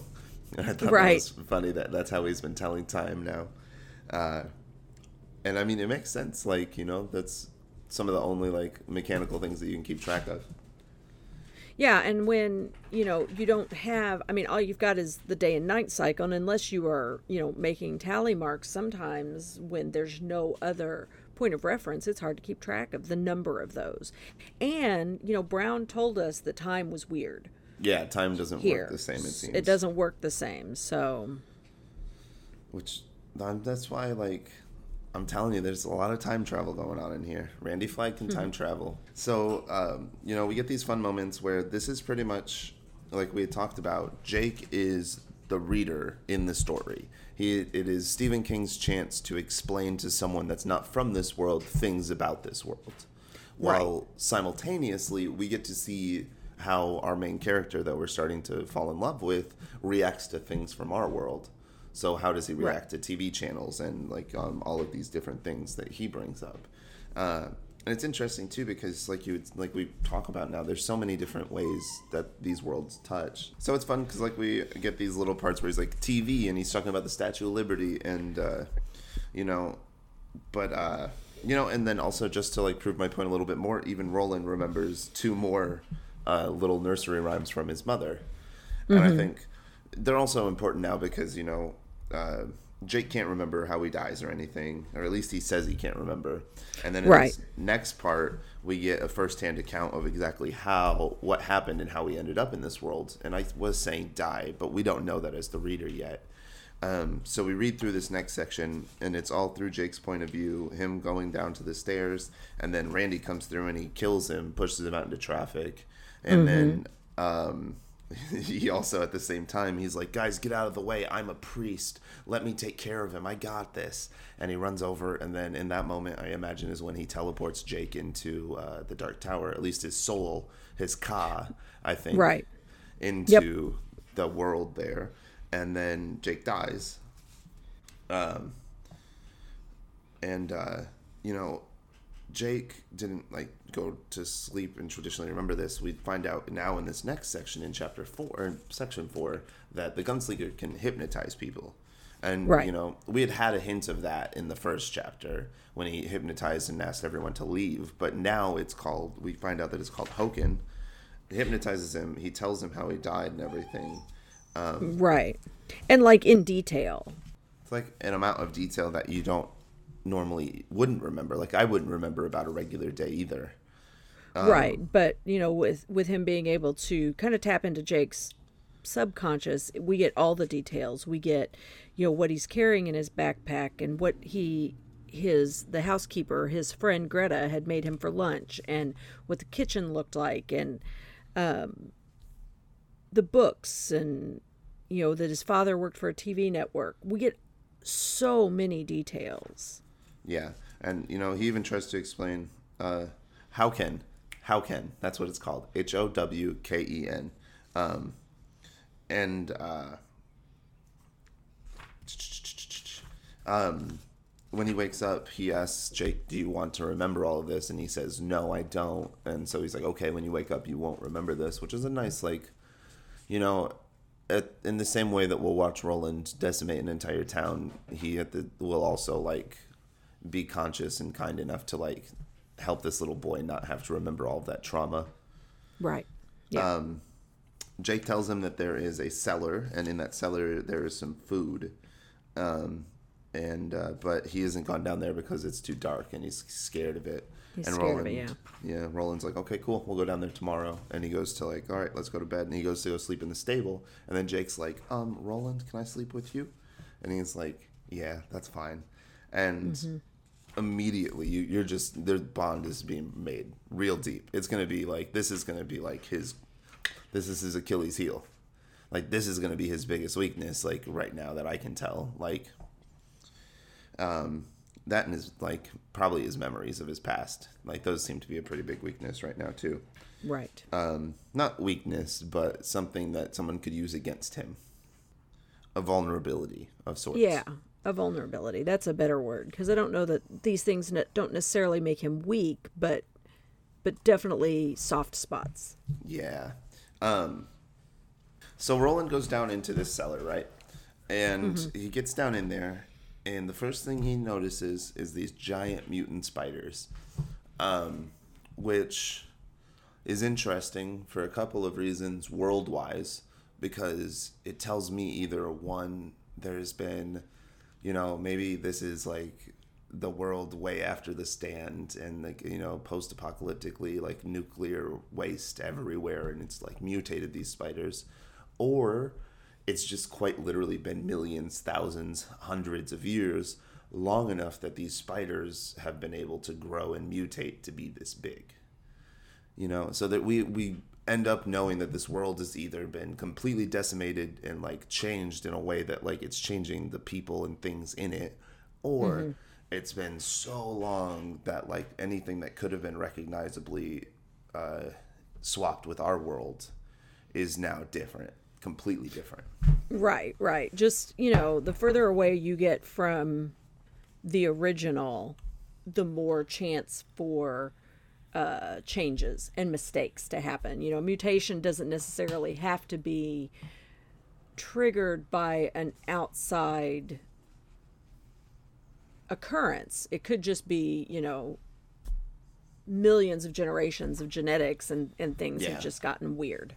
Yep. So um, and uh, they decide that after uh, while he's down there, he hears this groaning. It's almost like a breathing, and the cellar itself is like groaning and breathing, and it starts getting louder and louder and louder. Um, and Jake screams, and he asks, like, he just starts to freak out, and he's like, Roland, come, Jesus, Mister, come on up, come up, come up, and uh, Roland says, No, go. Uh, if I don't come up in 200, no, 300, get the heck out of here. Yeah. And Jake runs away, and Roland turns around and he says, "Who are you?" And nothing answers. So then he says again in in the high speech, "Man, I wish I had a better name than high speech, but whatever." Right. But that's what it. Galadian, like that would have been a good word for it, right? Whatever. You were about to say something and you stopped yeah, yourself. I was going to say, well, yeah, um, I mean, it, Gilead is like a state or a, a region. So I feel like that. Um, it's more like a accent. Um, it's more like a dialect, I think. So, like, what A that would formal mean? if- dialect. Yeah, yeah, yeah. So, like, just to like explain, like, for people that don't, so I feel like we really understand the difference between an ac- accent and a dialect, but an accent would be when you are generalizing the sounds and the act and speeches and tones of a of an area, whereas a dialect is when you get very specific about the specific regions inside of that area. So, for example, um, a lot of Shakespeare, if you've ever listened to classical Shakespeare, like Kenneth Branagh in the 80s and 90s, they do what's called received pronunciation, which is a really high, fancy way of talking English. And what we do now in America is just modern English, basic, boring, like this is what we learn to talk. Um, You know, and even in America, we have different dialects. You could speak Southern, you could speak Northern, you can speak uh, Chicago, and you can speak Boston. You know, we have all of our different dialects in America, but we also have an American accent that we see, you know, uh, Benedict Cumberbatch do when he's playing Doctor Strange. Poorly. I mean, for every one okay Benedict Cumberbatch, there's a thousand terrible American actors that do a bad British mean- accent. That's true. But I think it's also just you know quality quantity. You know, there's only a hundred, couple million people in Amer- in UK. Ugh. There's only a couple million people in the UK, and there's hundreds of millions of people here in America. Well, that and you know, there's a difference between American English and British English and Australian English. You know, it's all the same basic language, but there are words that mean different things in each of those places. Anyway, the high Um, speech is is just it's it's formal that so it's commanding and like we talked about it a little you know just a little bit ago about how it may be like somebody coming in and speaking latin now Um, just pretentious Yeah, and uh, almost pretentious, but also uh, like you said, commanding. Though I think it uh, like inspires leadership from when he must like open his mouth and use it because it sounds so much more. It sounds foreign and powerful. yeah Um. So uh, he Who are reaches you, out and demon? he's, he says, "Who are you?"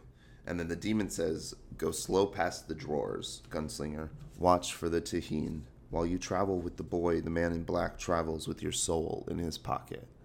And we had talked about this just a few minutes ago, so we, we don't have to go too deep into this one because we kind of di- like we did dissect this. But like I said earlier, I'm pretty sure the drawers have got to be these the name of these mountains, and the context clues I have for that are um, it is a proper noun because it's capitalized, um, and we also know. Uh, uh, Man, um, somebody in the last section in that town said that uh, you had to go slowly past the mountains uh, Right. and to be careful going. It was uh, Kennerly, the kennel Yeah, the- person. the, uh, oh, stable Kennerly, master. the stable master, kennel. Right. Uh, duh. Um, yeah, right. Nineteen-year-old naming, and uh, he put all of his effort into Roland Ducha- uh, 'Cause that's, a, yeah that's a good name right there. it is good it is you know, mountains. I don't know what a taheen is, so I'm interested to know what that is. And that's a new word that's invented for this, I imagine, or it's just an Mm-hmm. old word that I'm too dumb to know. And i'm Um, pretty sure it's a new word invented for this i've never run across it anywhere at- else so look at this but i'm not going to tell you where it is Stephen King, Dr. Seuss, man. Well sure Uh, While you travel with the boy, the man in black travels with your soul in his pocket. That's the most obvious line out of all of them, you know? Right, You, you, You got connected. Haha, gotcha. Welcome to the trap.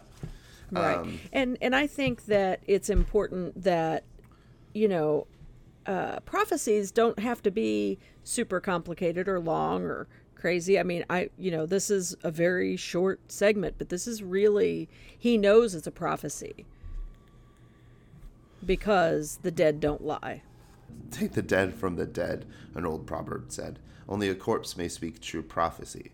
So he goes over to the wall and he starts punching it, and he uh, punches through it until he gets into the uh, like the foundation, like the gravel and the dirt and such.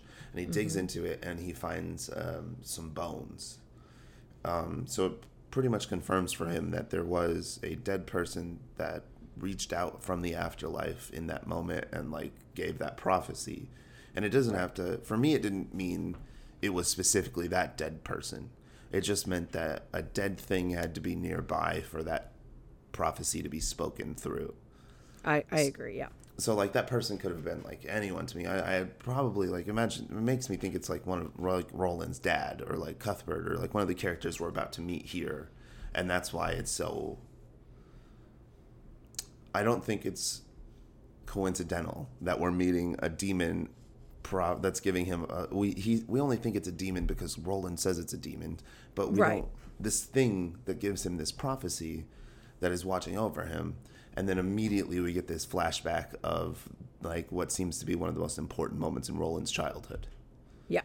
Yeah. That is not that is I see through this, Stephen. I see through this. That is there is no way this is coincidental. Um, so we finish that. They keep walking out. Um, they sit down and Jake has a uh, he's about to have he's pretty much about to like have a heat stroke and fall on his feet because he's not like taking a break. He's not drinking water. He's not asking for help or saying anything. Right, right. They they just are trying to keep moving and reserve or conserve their resources. So Jake is like, nope. If he can go that long, I can go that long. and um, he eventually like needs to take a break and he sits him down and he starts talking. And uh, you know it's really interesting i loved this part because it he says uh, uh, when i was your age i lived in a walled city. So like we're starting to get these little hints about roland's childhood and i was super into it when it was happening because i was never i wasn't expecting this flashback. So i was like really like taking note of these because i wanted to like get this image of it. And walled city and he says and um, but i didn't see him together. No this bad man he was a wizard. Marten is his name. He was a wizard like merlin. Do the, you do you ken merlin where you come from? And i was like hold on a second. So you're saying the story of merlin is going to be a story that touches both of these. I don't think that's going to be just because merlin is a person like a cool story that touches both of them. And I, I think it's going to be he is a person that is a wizard in both of them. He is obviously important in both of them. Merlin could have been Randy Flagg, is what I've been thinking, but we'll see. Um, and I think all of this because the gunslinger says, "Yes, Arthur Eld." Do you say it true? I say, "Thank you." I was very, and so he it, he almost talks like he knew King Arthur. And he's like, yeah, Right. yeah, yeah, Arthur Eld. Yeah, I remember that kid. Oh, wild that he pulled Excalibur, am I right? And it's just like, okay, Roland, like, way to casually name drop the most important British king in, like, legend. Ever.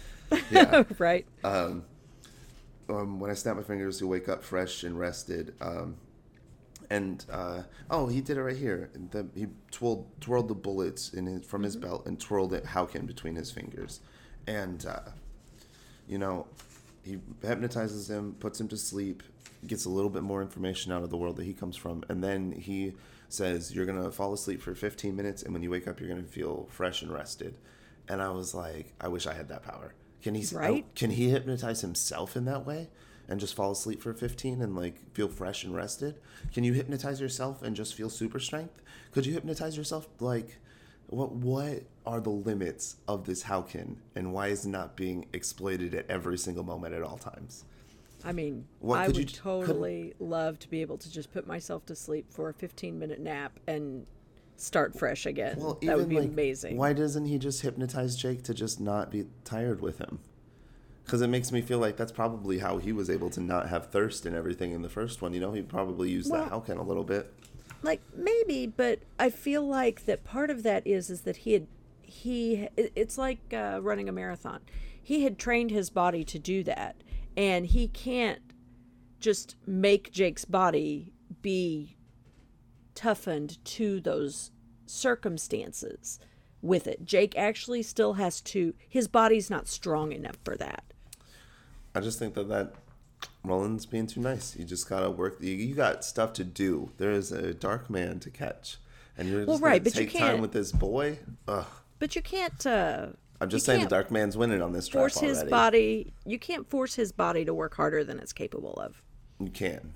It just doesn't like the end it result doesn't will be it, bad. yeah it ju- just doesn't end well right Um, and uh, you know, also, I think it's great. Uh, you know, we haven't talked about this at all, but Roland smokes, and he always he just rolls his own cigarettes whenever he like stops for a little bit, and like I just like that. That's a little quirk that he has. That like Mm-hmm. he rolls his own cigarettes and sits there and smokes them, and I'm just like, wow, that is nowadays that's the most like hipster thing that you could possibly do. But I Right. imagine like during the you know time what Stephen King was doing this, he was like, man, it's so cool when I see one of those kids just start rolling a cigarette on the quad. Man, he might have even been rolling cigarettes on the quad and thought it was the coolest thing he did. I'm sure. Um, I just think it's a fun, like the little quirks that he has for Roland are really specific and really fun. Um, Yes. and I like like the character that he's building a lot. We get into chapter eight, and the gunslinger had went and he'd taken a sleep. Or he didn't go to sleep. He was waiting for, uh, you know, uh, Jake is resting right now. He's got his hypnosis thing. He's kind of asleep. So the gunslinger just lays back and he's just thinking about his memories. And instead of us just like, you know, it, how it has been, us living through his like thought process of it, we actually just go transported back to his Right. Yeah, we get we get to be kind of on the inside of his little daydream. and it's really fun. Um, one, we find out he had a falcon named David. I'm really like something bad is going to happen to that falcon, and I'm not prepared for it. Uh, two, um, we meet Cort and Cuthbert. Yeah. Bert is his. Uh, it's he's about his age. He's a friend of his that is also. It seems to be in the gunslinger like training class, like apprenticeship kind of thing Yes. Um, and Cort is their gunslinging master, right. and they live. You know, we don't really find out much about it, but like we know from everything we had before that they live in Gilead, that it's a walled city, and like you know, there's magic and stuff in it, and you well, know, and they're they're the upper upper class. They Oh, yeah, yeah, yeah. are definitely not they're not your average kids. They're they're the nobility, yeah. the children of nobility. and they talk about how like one day they're going to be expected to speak only in high speech and um, there's going to be a lot of expectations of them so you know to know that there are eight year olds thinking about the expectations of them in the future just really says a lot to what kind of pressure and what the parents they have would have been like telling them their responsibilities and importance are if that makes sense Right. Yeah, the expectations that are put on these kids from an early age are are pretty pretty serious. Yeah. And uh sorry, I'm just gonna pop pop. Um that's this. Can you tell me The boy station himself to receive them below? Um so Cuthbert does you know, um he's pretty much he's just a little mouthy and uh, he talks back to Cort and Cort's like, You can't have dinner now and he's like, Okay, fine, whatever. I don't even want dinner and then Cort leaves and uh, Roland's like, "Hey, I know you said that you can't have dinner, but also, what if I just you came with me and I get you dinner?" And he's like, "Okay, that's fine. Like, like let's do it." So they go over to the West Kitchen, and they meet a guy named Hax, H A X. Hax is the, uh, you know, and this section here, I want to just say before we go too far is uh, it's very straightforward for the most part. You know, Yeah. There's, There's, not, not, a whole lot, lot to dissect here. There's not a lot of hints to the outside. There's not a lot of like vagueness or things to like go through. Like you know, the only thing that we can really dissect is like who is the good man. That's the biggest like mystery that this gives us. Otherwise, it's just a lot. It's just to fill in some of Roland to show us who Yeah, where he comes from Yeah, right, right. you know, um, he goes and he meets Hax, and you know, uh, Hax gives them both a meal, and he says, "Get out of here! I got some people coming. There's a guard coming." And they go out into the kitchen or out into the hallway, and they're eating their dinner that he just gave them. Yeah. And this guard comes up to them. Well, and they they they're like they're sitting out there and they're like, wait a minute, somebody's coming. So they go and and hide under the stair under the stairs because they don't want to get caught. They're not supposed to be here. Hax is not supposed to have fed them. Um, so they go hide under the steps, and that's when they overhear the conversation between Hax and this guard. Right. And the only thing that they they don't hear anything at first, but they do hear poisoned meat, and that's when they mm-hmm. really tune into the conversation. And essentially, the guard has come to tell Hax that Hax needs to poison meat, or is Hax? Well, he needs to be on the lookout. They're gonna the the guard is telling that telling Hax that there's going to be a shipment with poisoned meat in it that he needs to prepare to be fed. Yes. Um, and it's going to be going to a place called Taunton. And I imagine that's like maybe a section of this state, like a city or something, or it's like a completely different area, like they're at war at or something. Um, but seeing as how it's in secret, and then that this guy ends up getting got for treason, I do have a, the you know we get the feeling that Taunton is most likely a place controlled by the place that we're in now. Right. Yeah. It's definitely uh, Under the overseen by this. Gilead. Yes. Yeah. Yeah. Well, and and we get a, a glimpse of Hax's uh, reticence. He said there are children in Taunton. Yeah. You know, it, I I think it's important that you know we know that Hax is not necessarily just an evil person. He just thinks he's doing what's best, but he doesn't want to hurt kids. Yeah. Um, and you know, he says the guard says this one line: "Do you enjoy seeing children under the rule of the gun, when they could be under his hands, ready to start making a new world?" S- And it really, in that one sentence, we get the idea that the hierarchy is the gunslingers are on top right now. You know, they're in charge of everything, and then there is someone trying to undo all of that.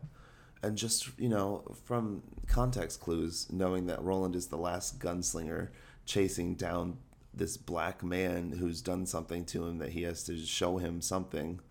Well, I think we can we can draw a couple of conclusions and, you know, maybe it is too early for these conclusions, but they this good man could be Randy Flagg. Yeah. Um, Walter O'Dim, Randy Flagg, Goodson, whatever you want to call him. And uh, Roland and Cuthbert hear all of this, and they kind of just uh, they're very confused, and they don't understand like what's going on. Really, they know that like they're Right. very angry. Roland wants to go out and immediately kill Hax. Um, Right. You know because he's been He knows- Well, he's been yeah, he's been trained that that and I'm sure that he's heard all the talk that the the good man or Farson are are bad and you know, his friend who has fed him and you know cuz he who knows him and he put a pulse, poultice on my leg that time, you know, his friend he has to go tell because He feels like it's he's been betrayed by him. yes. You know, it's that sense of betrayal. And he goes right to tell and he knows what the consequence is going to be he knows that his friend is going to die Um, and he goes to tell his father all of this, and his dad seems particularly. His dad, like in my eyes, seemed torn. It seemed like half of him was like, "Man, I really wish we didn't. You didn't say anything because now we have to kill this guy." But the other half of him is like, you know, it's very Mm-hmm. But we honorable. needed to know. Like, it's a good thing that you did this. Yeah. Mm-hmm. Um. And, you know, the conversation they have here is very interesting just in the world that it just in the way that it shows us how Roland was taught and trained and cared for as a child. Mm-hmm. He, he even then with his father, it seems like his father keeps him at almost like an arm's length Yes. away. You know, he's not really giving him a lot of like true, full personal advice from his own experience. He's just like, this is what you're expect. This is what's expected of you. This is the world that we live in. This is what your responsibilities are. Um, and so, along with those responsibilities, he, they, um, Bert and Roland, they uh, ask if they can go to see this hanging right because they because feel, they feel like they've caught they are the reason that it's going to happen and so Right. it feel they feel like they need to witness the consequences of the action that was set in motion when they hid under when they went and got a meal that they weren't supposed to get and hid under the steps and heard things that they weren't supposed to hear and then they had to tell because it was the right thing to do i mean you good, bad, or otherwise, if you hear treasonous speak, you you've got to tell. Right. And it's because they've been like that kind of responsibility of like uh, personal responsibility of your own actions has been pounded into them so much they feel that they need to go to this hanging as well. So Right. the parents agree and they send them with some notes to Cort to so it's like basically like they get out of school for the day to Right. go to the hanging. They go early to go see everything. Um, when they go to Cort, Cort goes and gives a piece of bread. And he breaks it in half and he gives each of them a piece of bread and he says, Put this under his feet when it's done. And so, you know, that's the first hint that we kind of get at like what's going to be going down and like what's going to be happening. Um, Right. But it's interesting too because it's like, what is this bread for? Like, what are they going to do for it? And immediately, as they get to the gallows, it's obvious what the bread is for. Because it's described as a scene where on top of this giant hill is this platform with hundreds of birds sitting there just waiting. And there's bird droppings on plastered over everything and it smells terrible. Um, and roland and bert are the first ones there. Yeah. and they go up to it um, well bert has to be convinced a little bit he is definitely not as brave as roland um, and he's definitely not around anymore. So I mean, or at least we don't think he's around anymore. So we'll see if that is the case. Uh, you know, and I think that like you know, in everything ever, if you know you're the last Jedi, you're the last Airbender, you're not actually ever the last. No one will ever believe you're the last. There's definitely some hidden cousin that's off hiding in a cavern somewhere that's been trained for 15 years by your uncle. Like, Ahsoka Tano is definitely out there. Like, you, you're not the last anything. Right. Um, Okay. So I'm. There's no way that Roland is the last gunslinger, and if he is the last gunslinger at this point, it's his fault if he's thousands of years old. Like, train someone else. Like, come on. Uh, so, but back to the point here. Um, they get up there, and uh, Roland takes this piece. Uh, it, like, I'm sure, Like a probably- splinter. yeah, it doesn't mean anything probably in the overall story, but I thought it was important because it showed me that Roland likes keepsakes. He likes physical attachments to things. He likes memories like that. Yeah. You know, I, I mean, I um, feel like that he got that so that he would have, you know, every time he reached into his bag and he felt it, he'd have that reminder of, The first kill, pretty much. right. Well, and then also the way he the way he lovingly talks about his father's guns, and Mm-hmm. the way he talks about some of his possessions. You know, you get like a sense that some of them are really important, and he takes so much love and care for him, and then some of them are water skins that he throws off to the side that he doesn't care about anymore. You know, Right. You know, that it's an heirloom that has been Mm-hmm. passed down from father to son to father to son. and I think showing that materialistic nature in him is an interesting character trait, and it's a cool way that he's that Steve shows it to us.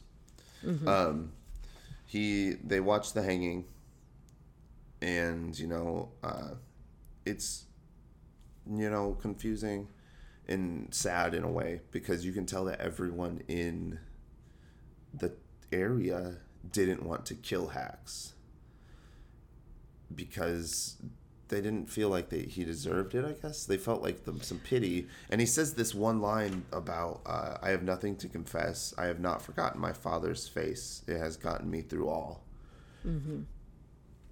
And like you know, it makes me think like maybe his father was part of an uprising and something and got put Well, down. and There's just so much history the- here that we don't know about. right, about. the the I have forgotten, I have not forgotten my father's face. You'll learn that that is part of, um, the Religion. I don't. Religion's not really the right word, but it's like saying that I have not gone astray. You know, I I know that what I'm doing is. I feel like what I'm doing is right, even if you feel like it's wrong, because I have not forgotten where I came from. Um, you know, and I think that that says a lot about uh, you know Hax. He he truly believed that he was doing the right thing, even though it was against his current. Well, I think that that's something that Stephen King has always, at least always for me, he then consistently portrayed is that even villains have their convictions.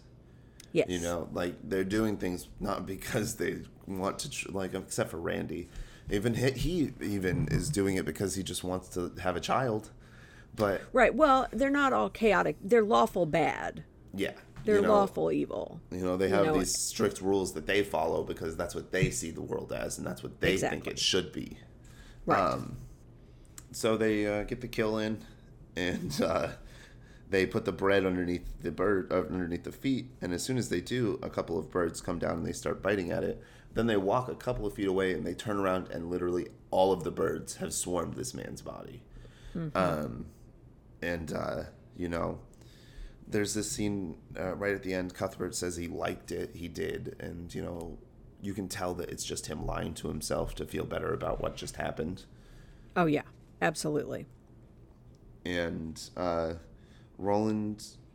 This part is important because you know this last paragraph. There's this you know there's two big cl- clues here in this section. Um, at the end of chapter or section eight, it says. Some years later, Susan would tell him the story of Oedipus, and he would absorb it in quiet thoughtfulness, thinking of the odd and bloody triangle formed by his father, his mother, and by Marten known in some quarters as Farson, the good man, or perhaps it was a quadrangle if one wished to add himself. And then at the end of this section, which is section 12, it says, The land did not fall to the good man for another five years. And by that time, Roland was a gunslinger, his father was dead, and he himself had become a matricide, and the world had moved on. A matricide is someone who kills their mother.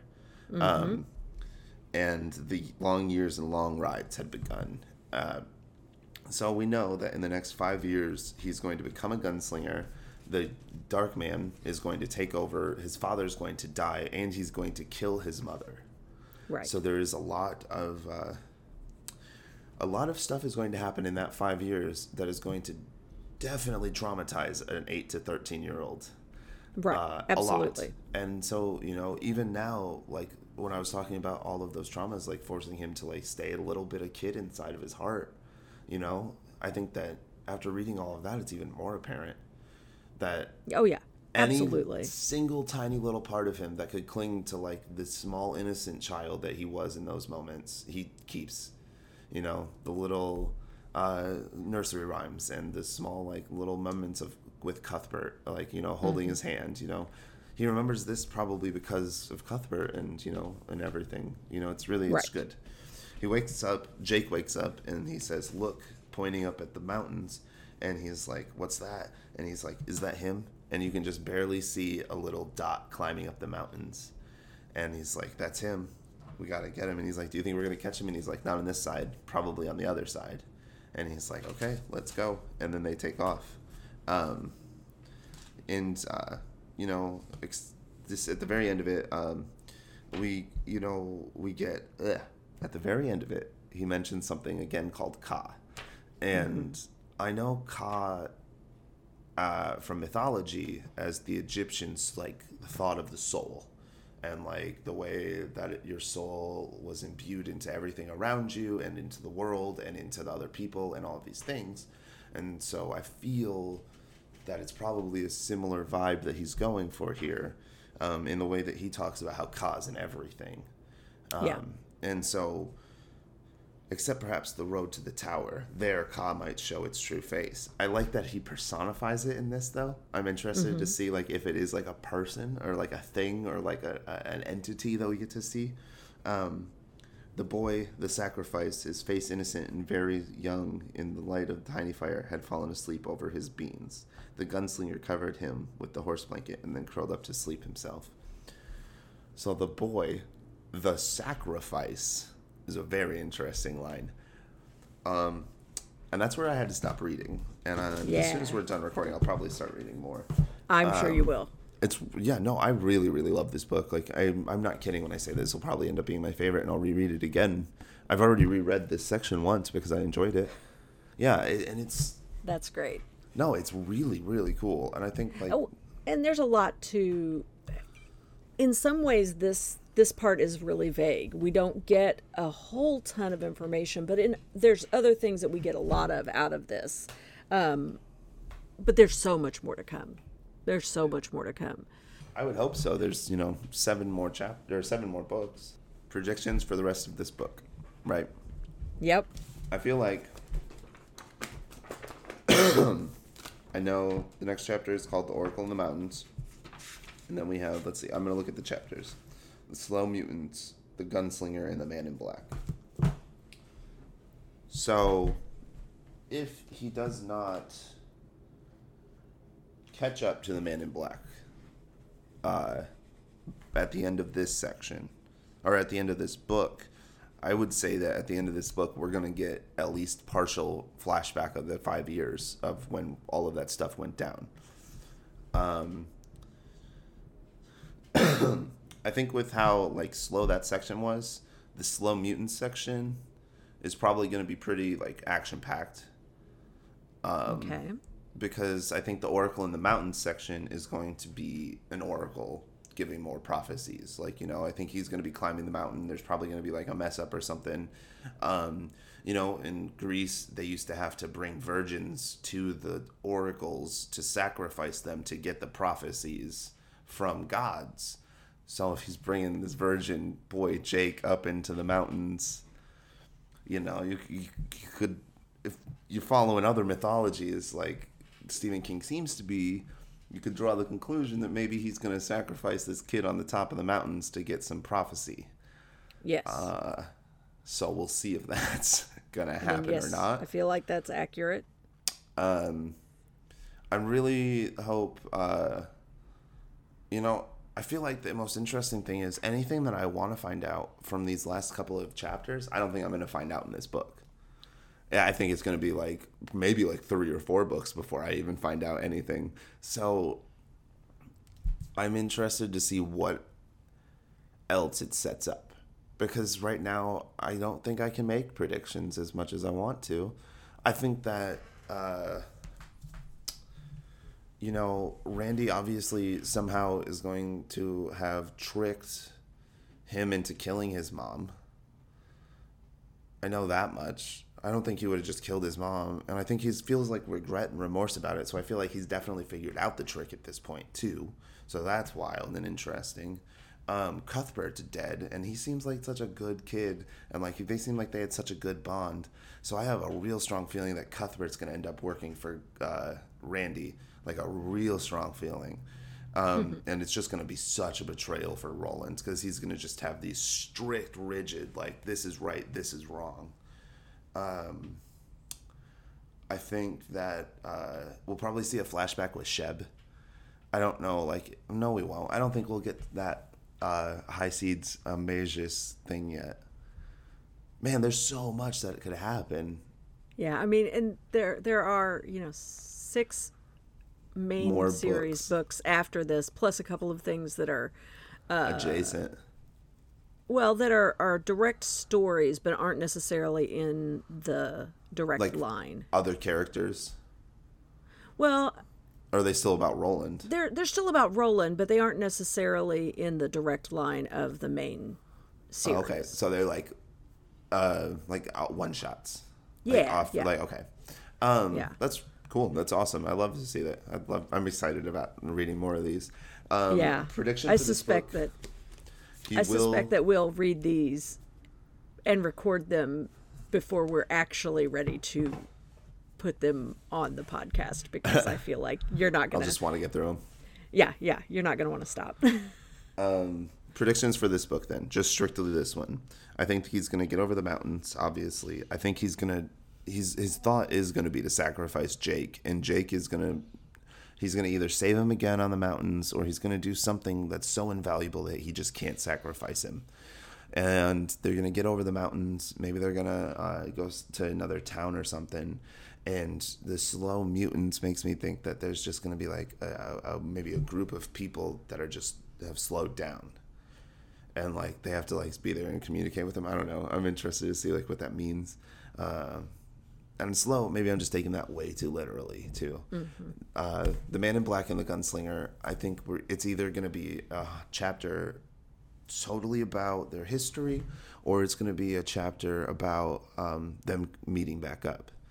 And I'd love to see, you know, I'm sitting here thinking that, you know, the man in black is just, he's going to be chased throughout the whole series, but like there's a decent chance he catches him right now, and that like we're just getting the end of the series, and we're about to like be popped back in through his journey and like hear more about it, um, you know, uh, and I think that that could be an interesting way to like set it up, you know, like this is where Roland ends up, and if at the end of the gunslinger, you know, he kills the black the man in black.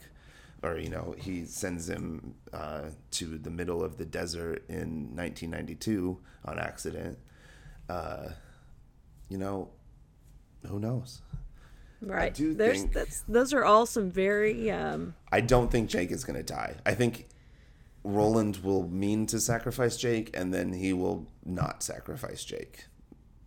Unless I am really underestimating how sympathetic Roland is. And if Roland just straight up murks this little boy, I am going to love him so much. I'm going to be so into this series. And I know you might be sitting there as a listener thinking, Otto, that's something you'd enjoy?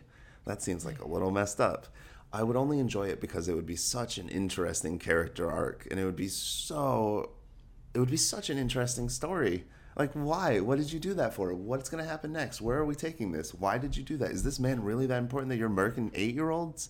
Like well, we've already seen him kill a bunch of kids. So is Jake special enough he's Alrighty not going to get killed? I'm yeah, we're uh, too far into this. Um, thank you for listening. My name is Otto Mullins. and I'm Kim Payne. This has been my first time through. We hope you enjoyed yours.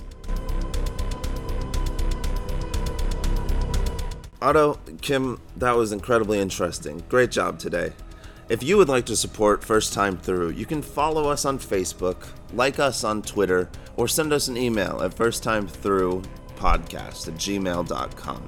You can also become one of our patrons at patreon.com slash firsttimethrough to get exclusive early access, to get exclusive videos, and to become our exclusive friends.